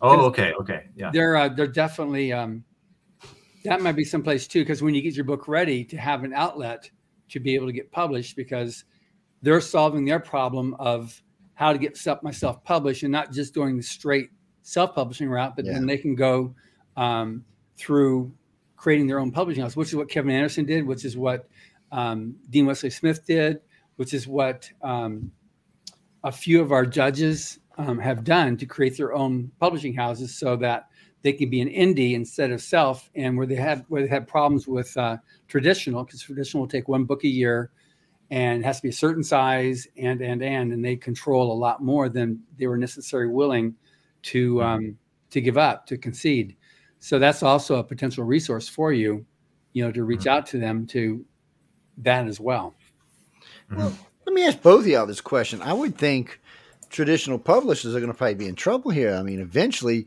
with everybody Indian and, and all these other authors coming out and self publishing. Um, I mean, as these people get more known and more famous and their books start to sell more, and if they're not in publishing houses, it's got to hurt them. I mean, long term, it's got to hurt them. I noticed, I noticed there's not as many bookstores as it was just 10 years ago, like where I live. Uh, you know, the Barnes Nobles and basically Borders and all of them, there was one every, you know, 15 miles. Now there's like one in the whole town.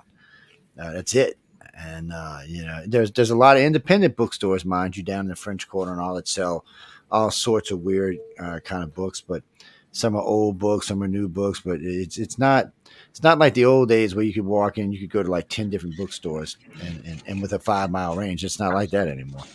And uh, and uh, Barnes and Nobles pretty much took over down here and run everybody else off. There's one Books a Million, but it's way out in the east and uh, that's it. And where there used to be ten stores, now there's two. So I'm just thinking. I mean, these guys, y'all, y'all eventually, and then we got to contend with AI in another ten or twenty years.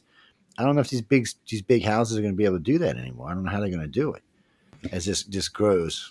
Well, the t- big houses are still the big houses. They do. I was going to, um, for my next interview, I'm going to actually research to see what the percentage is, but they're still like easily 60, 70% of No, yeah, I don't doubt market. that. They're, they're huge. They're, they're billion dollar enterprises. And um, so that, they've got that. The main thing though, because you, you got like the best selling book of 2023 was Harry, you know, and it sold however millions of copies. That's just, you're not going to get that from an indie or self published um, distribution because they, they have so many lines that they can control on, on distribution. Um, they can put that book into supermarket stores uh, as well as the bookstores, as well as um, the the online outlets too.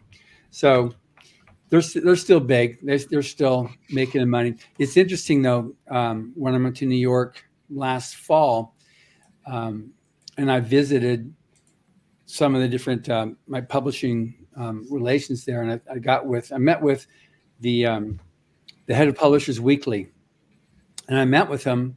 I went to his office and met with him. Nobody goes into work anymore. They're all working from home. And when I went there, there's all of the offices there. There was one other person that was filing mail. Otherwise, it was just him. Everybody else, any meetings that had to do with editors, they'd have a, a Zoom set up in their conference room. And that's how I did it. And I went to go see Library Journal. Same thing.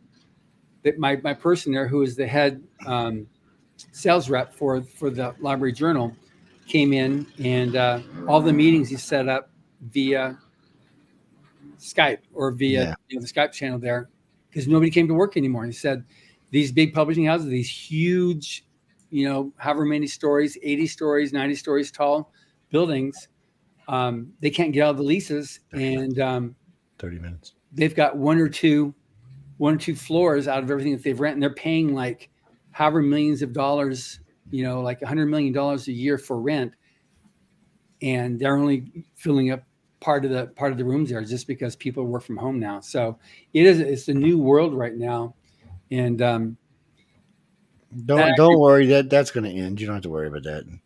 They they're getting rid of people working at home. That's that's more and more companies. The main reason why is is and this is true for every company that has uh, p- people are not in an office.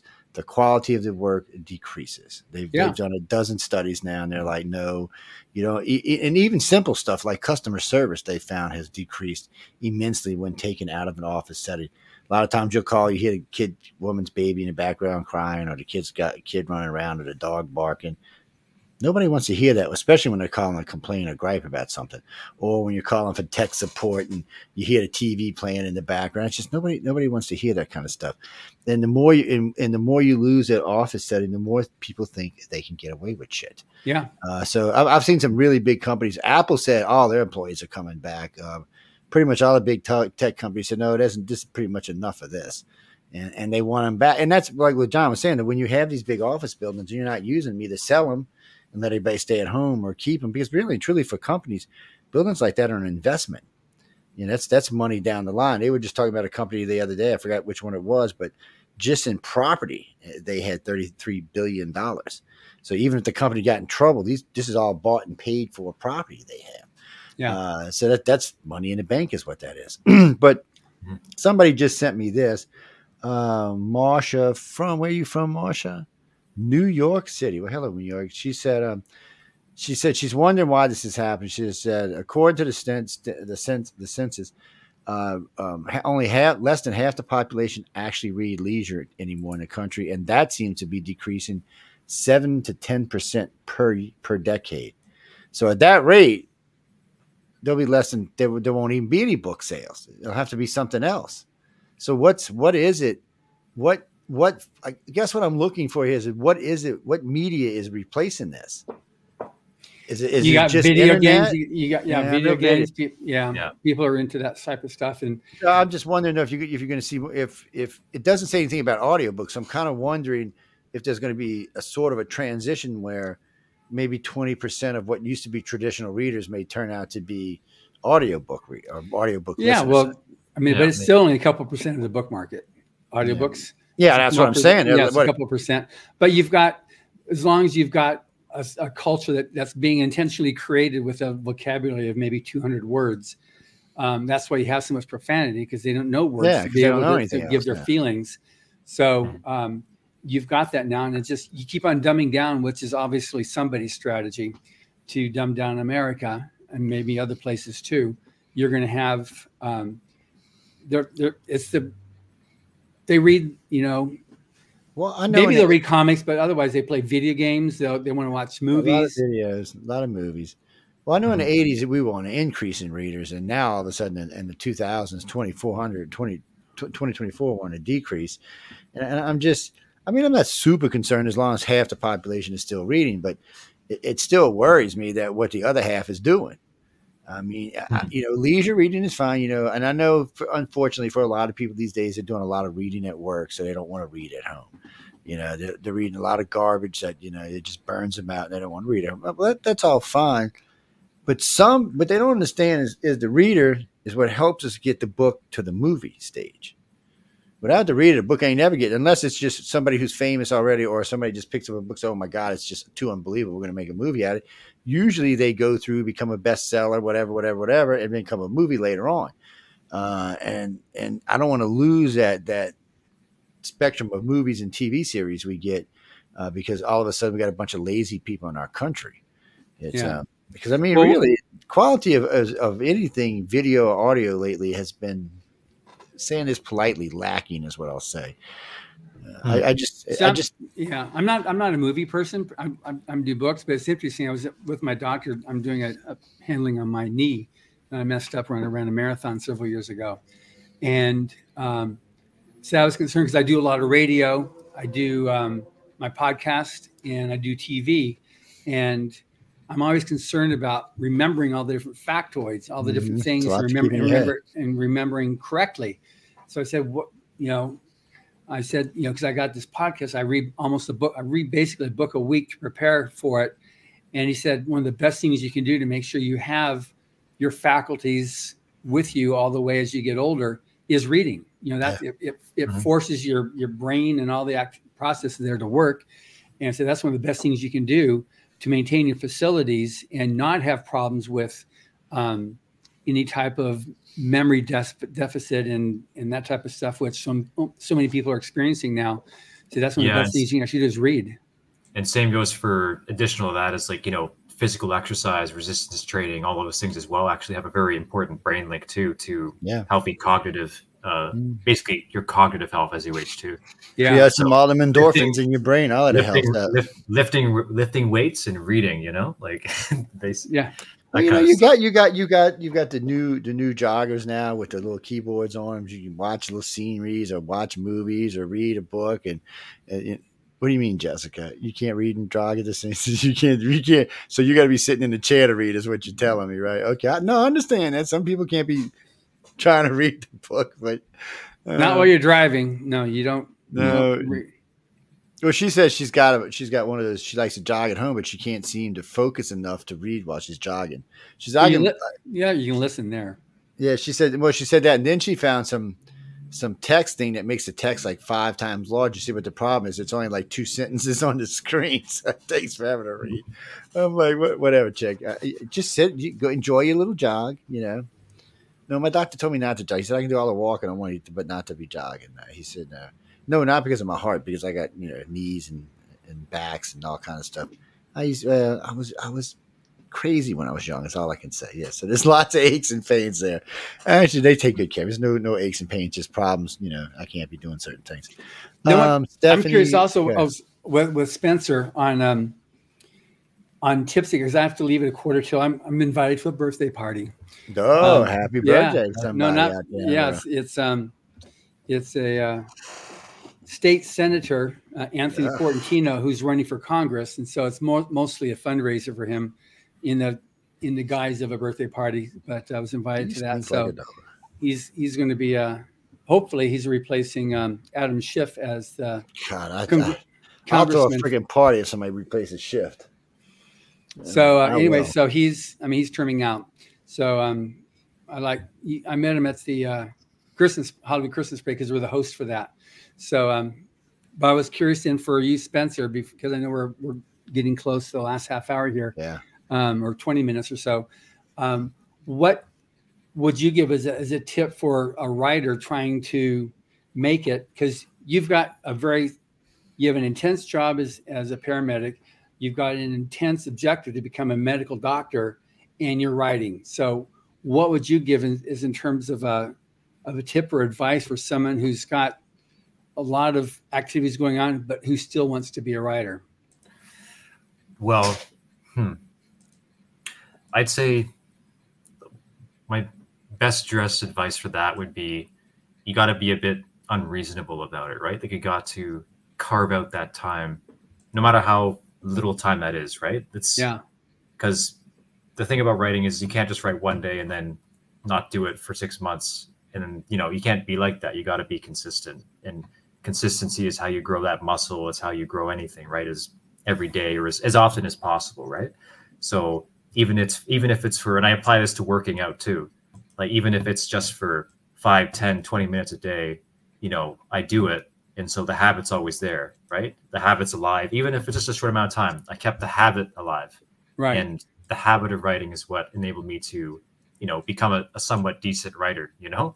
So so or an award-winning author uh, in the context there you go. i like the, i like the right? second i like the second yeah version. yeah yeah. Well, you got to be humble about it. But uh but yeah like so like just to carve out that time no matter how little it is and in some ways you do have to get your priorities sorted out and and and you know be more efficient for sure. Like uh you know not uh you know scroll on Twitter for three hours or whatever. You know, I, am guilty of that too. You know, you, yeah, you get so scrolling and you know, time can fly, right? But but really just sitting down and, and making that determination that I want to write, I need to write, I want that to be part of my life, and you know, I'm taking no prisoners, right? I'm gonna yeah. carve out this. I'm gonna carve out this time, and nothing else is gonna touch it. I don't care what, right? Like you got to be, you know, close the door, you know, and just nothing can get in for a little bit, no matter how long that is, and as you entrench that habit more and more, you'll probably start suddenly finding more time to do it. You know, so that makes sense. But you can't yeah. just the uh, you can't. The biggest thing is is just to not say, "Oh, I'll do it someday." Right? It's when I have more time, or when this happens, or when that happens. Right? You know, I, people tell me that. Yeah, yeah. yeah the, people tell me that all the time about all sorts of things. Right? And I see a lot of people that are, you know, at the end of their lives and a lot of them tell me their regrets and they're like, oh, I wish I'd done this. I wish I'd done that, you know, and I don't want that to be me with regards to writing, for mm, example. I hear that. You know? So, or if anything that I, that I want to try. Right. So, yeah. So Joe, so you listen like, to that advice there. You take that advice from Spencer and finish that book of yours. like, you know how busy so, my life is. You look, you see, I, there we go, there we go, there we go. He's heard that so many guy. times. That's just what Spencer was talking about yeah, but just my baby needs. But love. um, so yeah, so make the time, no matter how little it is, make that a habit. Don't put it off for tomorrow, and uh, like start where you are, wherever you are. Just just start now, you know. And yeah. who cares? And if it's if it stinks, it stinks. But you keep going, and it you find that it gets better and better, you know. Yeah. And the rest is history. That's it's so. dealing with life every day. You, you just got to keep on plugging away. What's that? banana, banana, but banana, banana, whatever that name is. That's that's just ridiculous. Uh, anytime I the your name is like five things long, I'm not going to say. I'm just telling you all ahead of time. So what do you what do you got for us? For we we get we ain't got much time, so you better spit it out quick. Oh well, Sorry, yeah, what? no, no. So anyway, crazy girl over here. She just wants to know who your personal favorite authors. And I ask this a lot of authors. Sometimes I get an answer. Sometimes I go, I don't exactly know.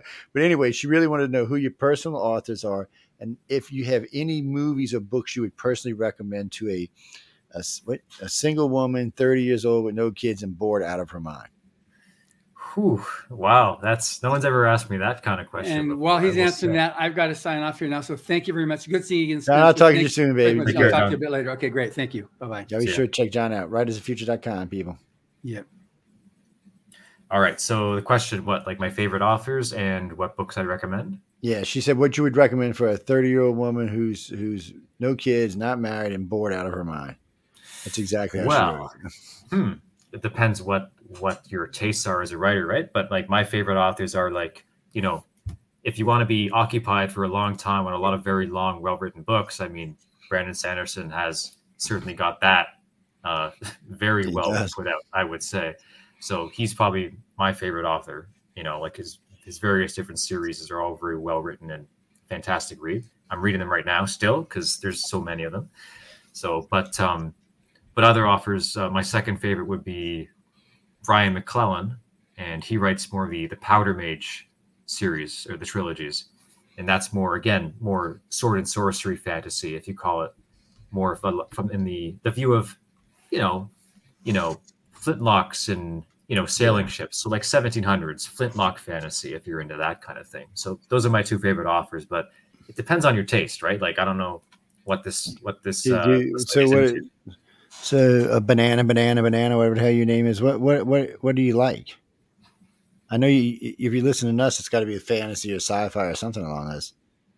So it, oh, you just like escapist stuff. So as long as it's something that's that's and it's not real, you're okay. I understand. Okay, she says as long as it's not real and it's it gives her an escape. That's what she's looking for. She said she just wants to pick up a book, sit back and read it, and just forget what the hell's going on around her and just disappear mm-hmm. into the book. Well, I don't know, chick. That's that's a tall. I mean, I'm, there's lots of books I'm sure that can do that. And yeah, I'm sure, yeah, lots. Yeah, uh, like the ones that did it. The ones that did it for me would be again by those two offers I mentioned there, and you know by extension, be it Terry Brooks or Brent Weeks or you know a whole bunch of other ones, right? Like I got lost in those books, and maybe check them out and you know see if you get lost in it too. You might be surprised. That's all I can say on that. Yes, there, there, there's, there's, there's a lot of good books out, but you, if you don't go pick one up and read it, you're not going to know. Hmm. Um, mm. Well, to be honest with y'all, I mean, if you just if you're just looking for some fast reading, I would pick up a couple of the anthologies. And, True, and yeah. Yes. Well, I say fast reading. For some people, it's going to be faster than others, but the stories are not real long. Oh, uh, there's 12 to 14 per book, and um, they're good stories, and and uh, um, they're going to be different. They're not all going to be the same genre.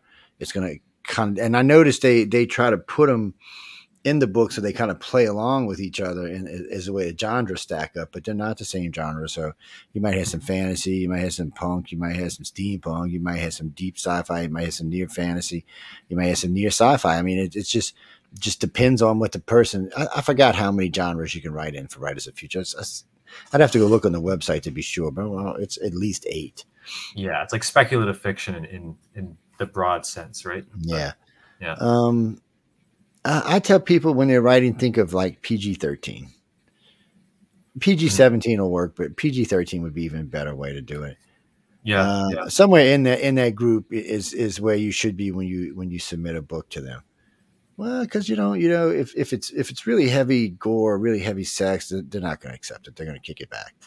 Um, yeah, that happened to me too. That happened yeah. to me. well, you know, because you, you don't know until you try. You know, yeah, you exactly. get into a book and you get you get this train of thought and you're moving along with it, and then somebody says, "Oh, you can't do that. You got to remove that from your train of thought." It's not exactly the easiest thing to do, especially if it's something that's you know needs to be in there to to move the story to the next point.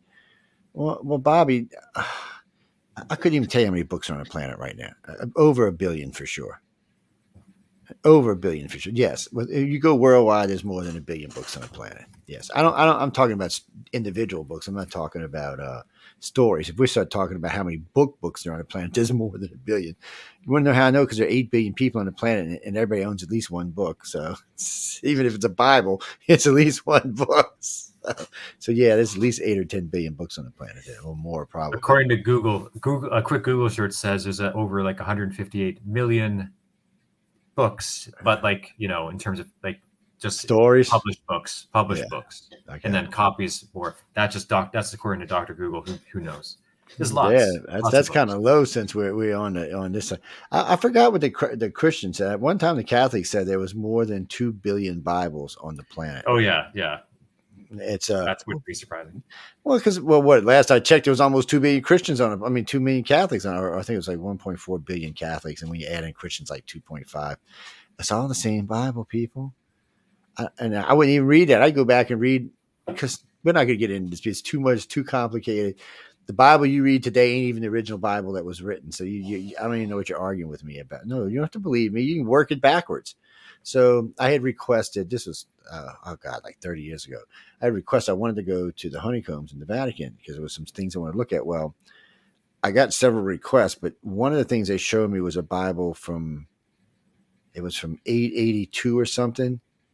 So the guy was flipping it with this weird little sticky thing.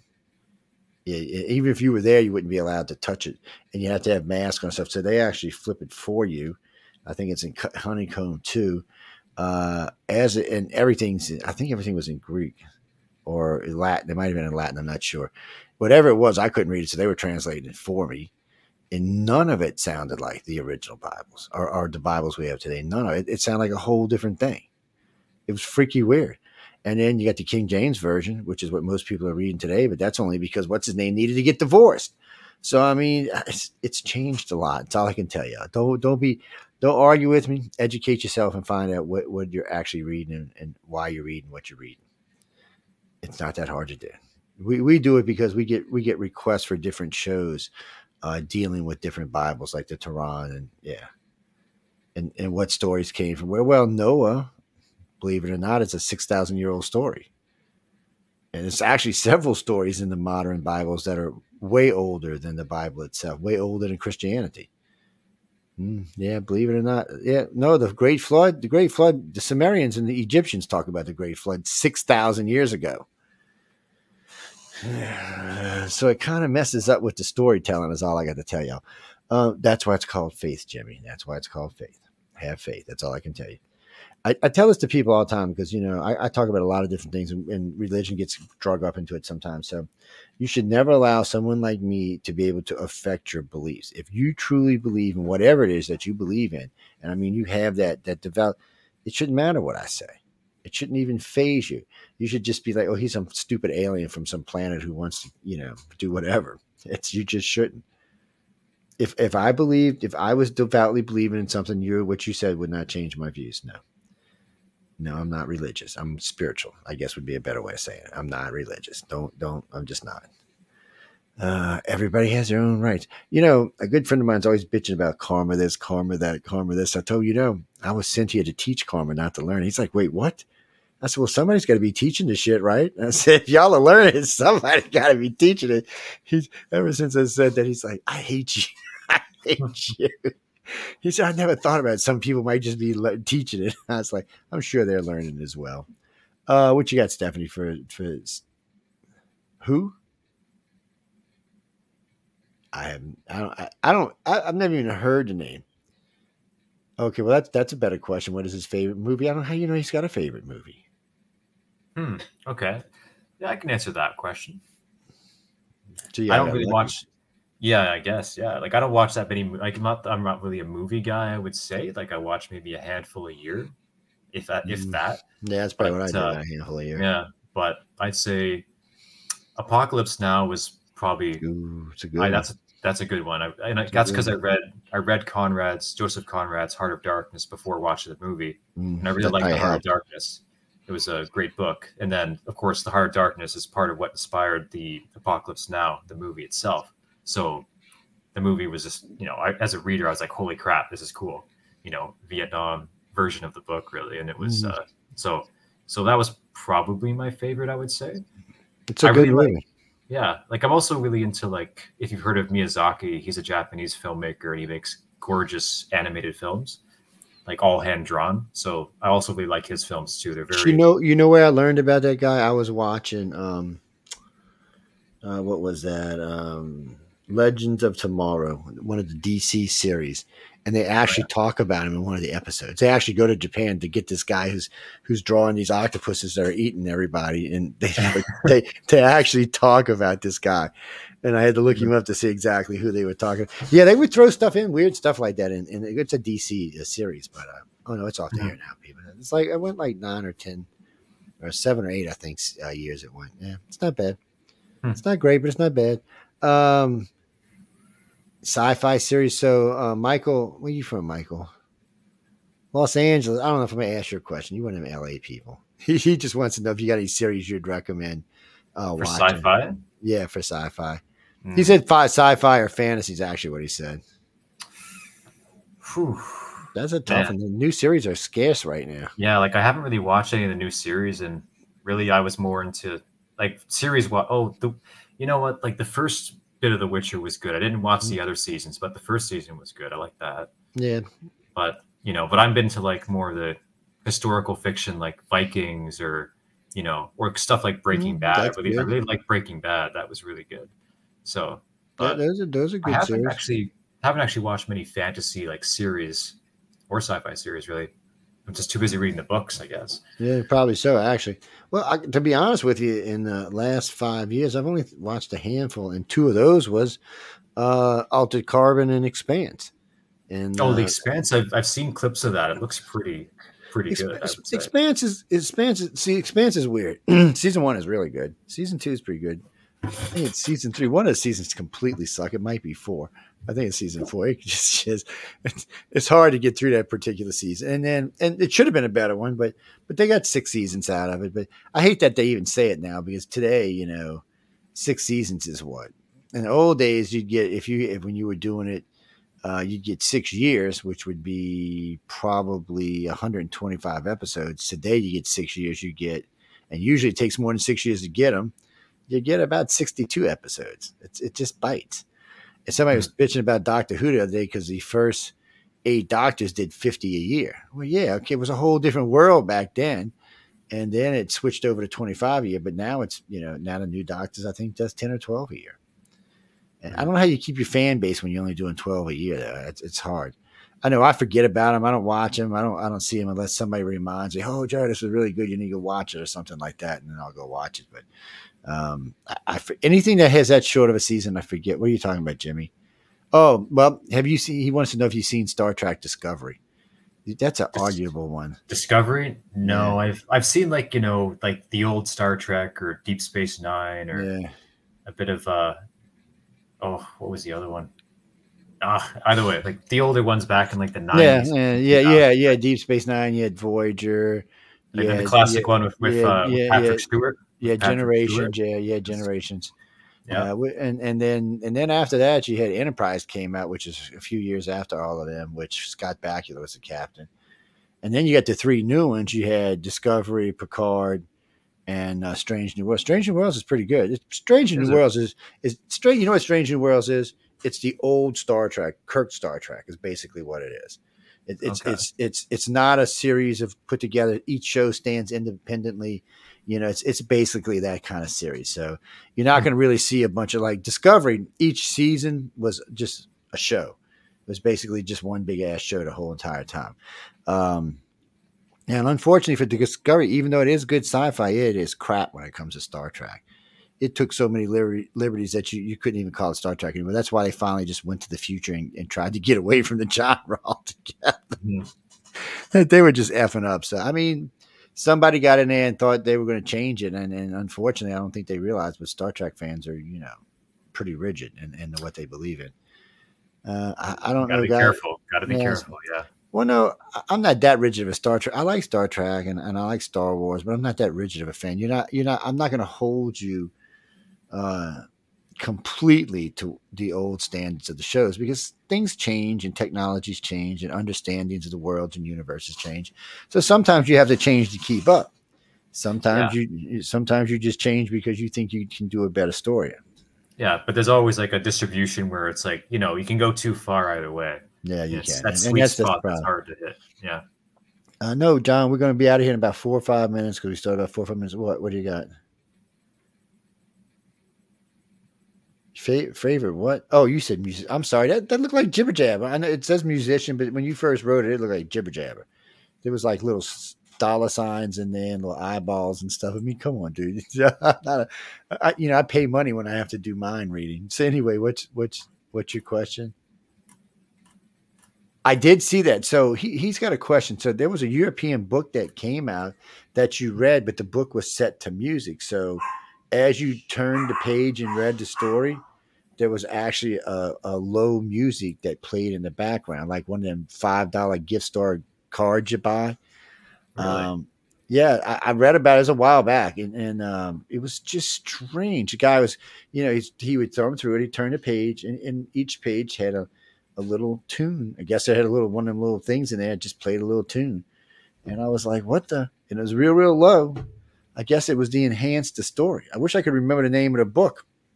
That's interesting. Never heard of that. It was it was a very strange thing, and, and the guy who was touting it said it's going to be a thing in the future, and I never heard about it since. But he just wrote me about it, Yeah, no, I think it was. Uh, I want to say it was in England, uh, in London or somewhere. Hmm. Uh, Not in London. It was in one of them. You know what? It was in one. Of, Yeah, you're right. It was in one of them Doctor Who towns. Cardiff, I think, is where it was. I Hmm. think the same place they staged the alien. Oh, that was great. Have you ever seen that footage? Oh, so there's a guy who dresses up in his 12 foot alien costume. He looks like an alien. He's walking around town in his alien costume, running up to CC cameras and shaking them and shit. So they sent the cops out after him. You know, well, British cops don't carry guns, so he's, you know, at least he's lucky about that. So the cops pull up. You see two different cop cars pull up, and they get out the car, and the guys are, they get back in their car and haul ass. Hmm. It was like watching comedy, man. And then somebody comes back with a gun, and he's out pulling his head off. It's, you know, no, no, don't shoot me, don't shoot. This was what was, it, what was that? About six, seven years ago. Yeah, it was a little while back, but it was, it was.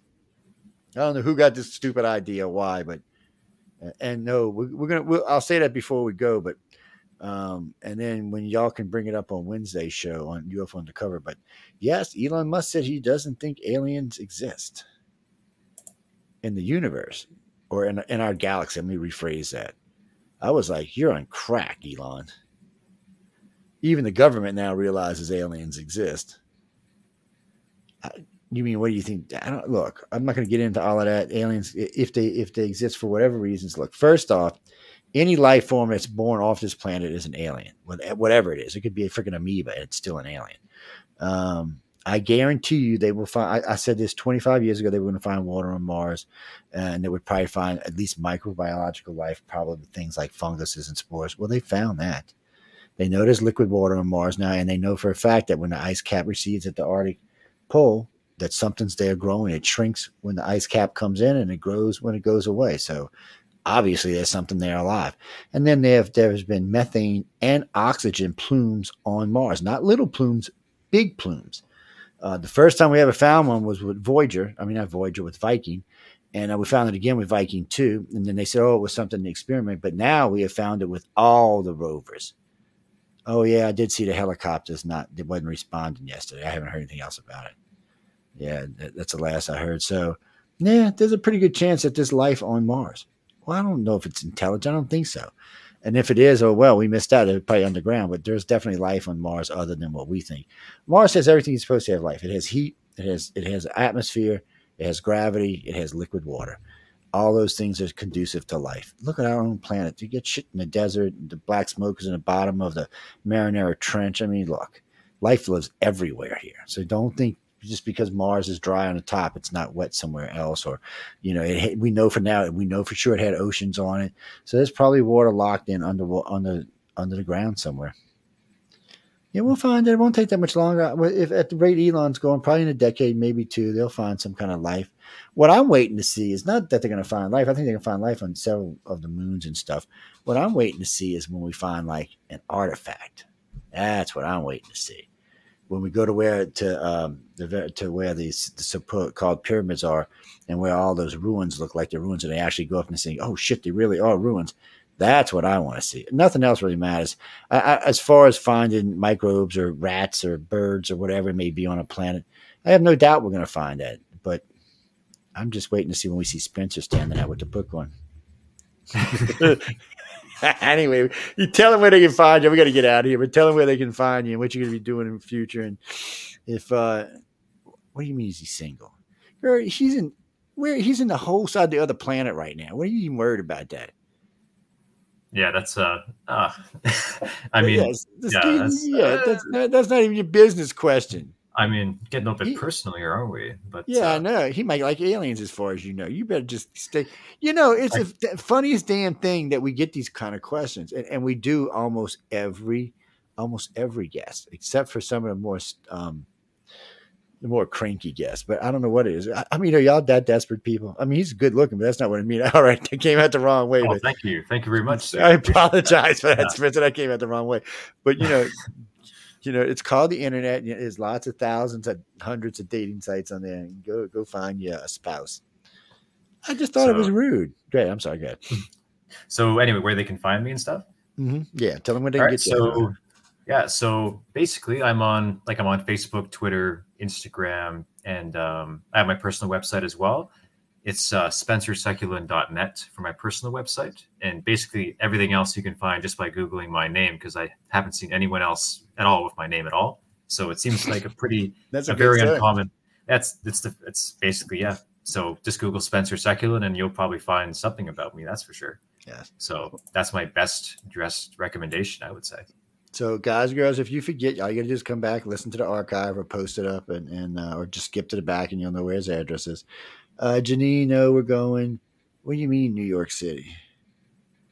He's in Ireland, not New York City. What are you? Wait, were y'all even listening tonight? Really? I, I've been Yeah, I'm, getting I'm in. Dublin right now. Oh, It's yeah. 11 p.m. Jeez. Yes, yes. It's almost he, man's got to go to bed. He got he, look. He's studying to be a, okay, guys. Real quick, he's studying to be a doctor. Oh, that's why you probably asked that question, huh? Okay, I see you, dog. Um, he's studying to be. None of this is easy. I have several friends that are going through med school, and uh, none of it is easy. None of it. No, it, it's work, and it's not just. It's it, you have to retain. it. It's not like you can just pass a test and go on. This is stuff you need to retain because you may need it in the future. Yes, unfortunately, that's just how it is. What do you mean take a needle? That's for the nurse, man. Doctors ain't supposed to be doing that. Nurse supposed to be doing that. I'm sorry. I'm getting in trouble now anyway. I'm gonna get you in trouble, Spence. Let me get out of here. No comment. No Yeah, comment. that's that's a nurse. If the doctors do that, what the hell are the nurses gonna do? I mean, really, come on. Anyway, we're out of here.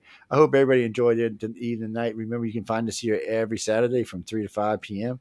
Uh, Central Time. Of course, I'll be here 6 to 8 on Wednesday, 9 to usually about 1 a.m. on Fridays.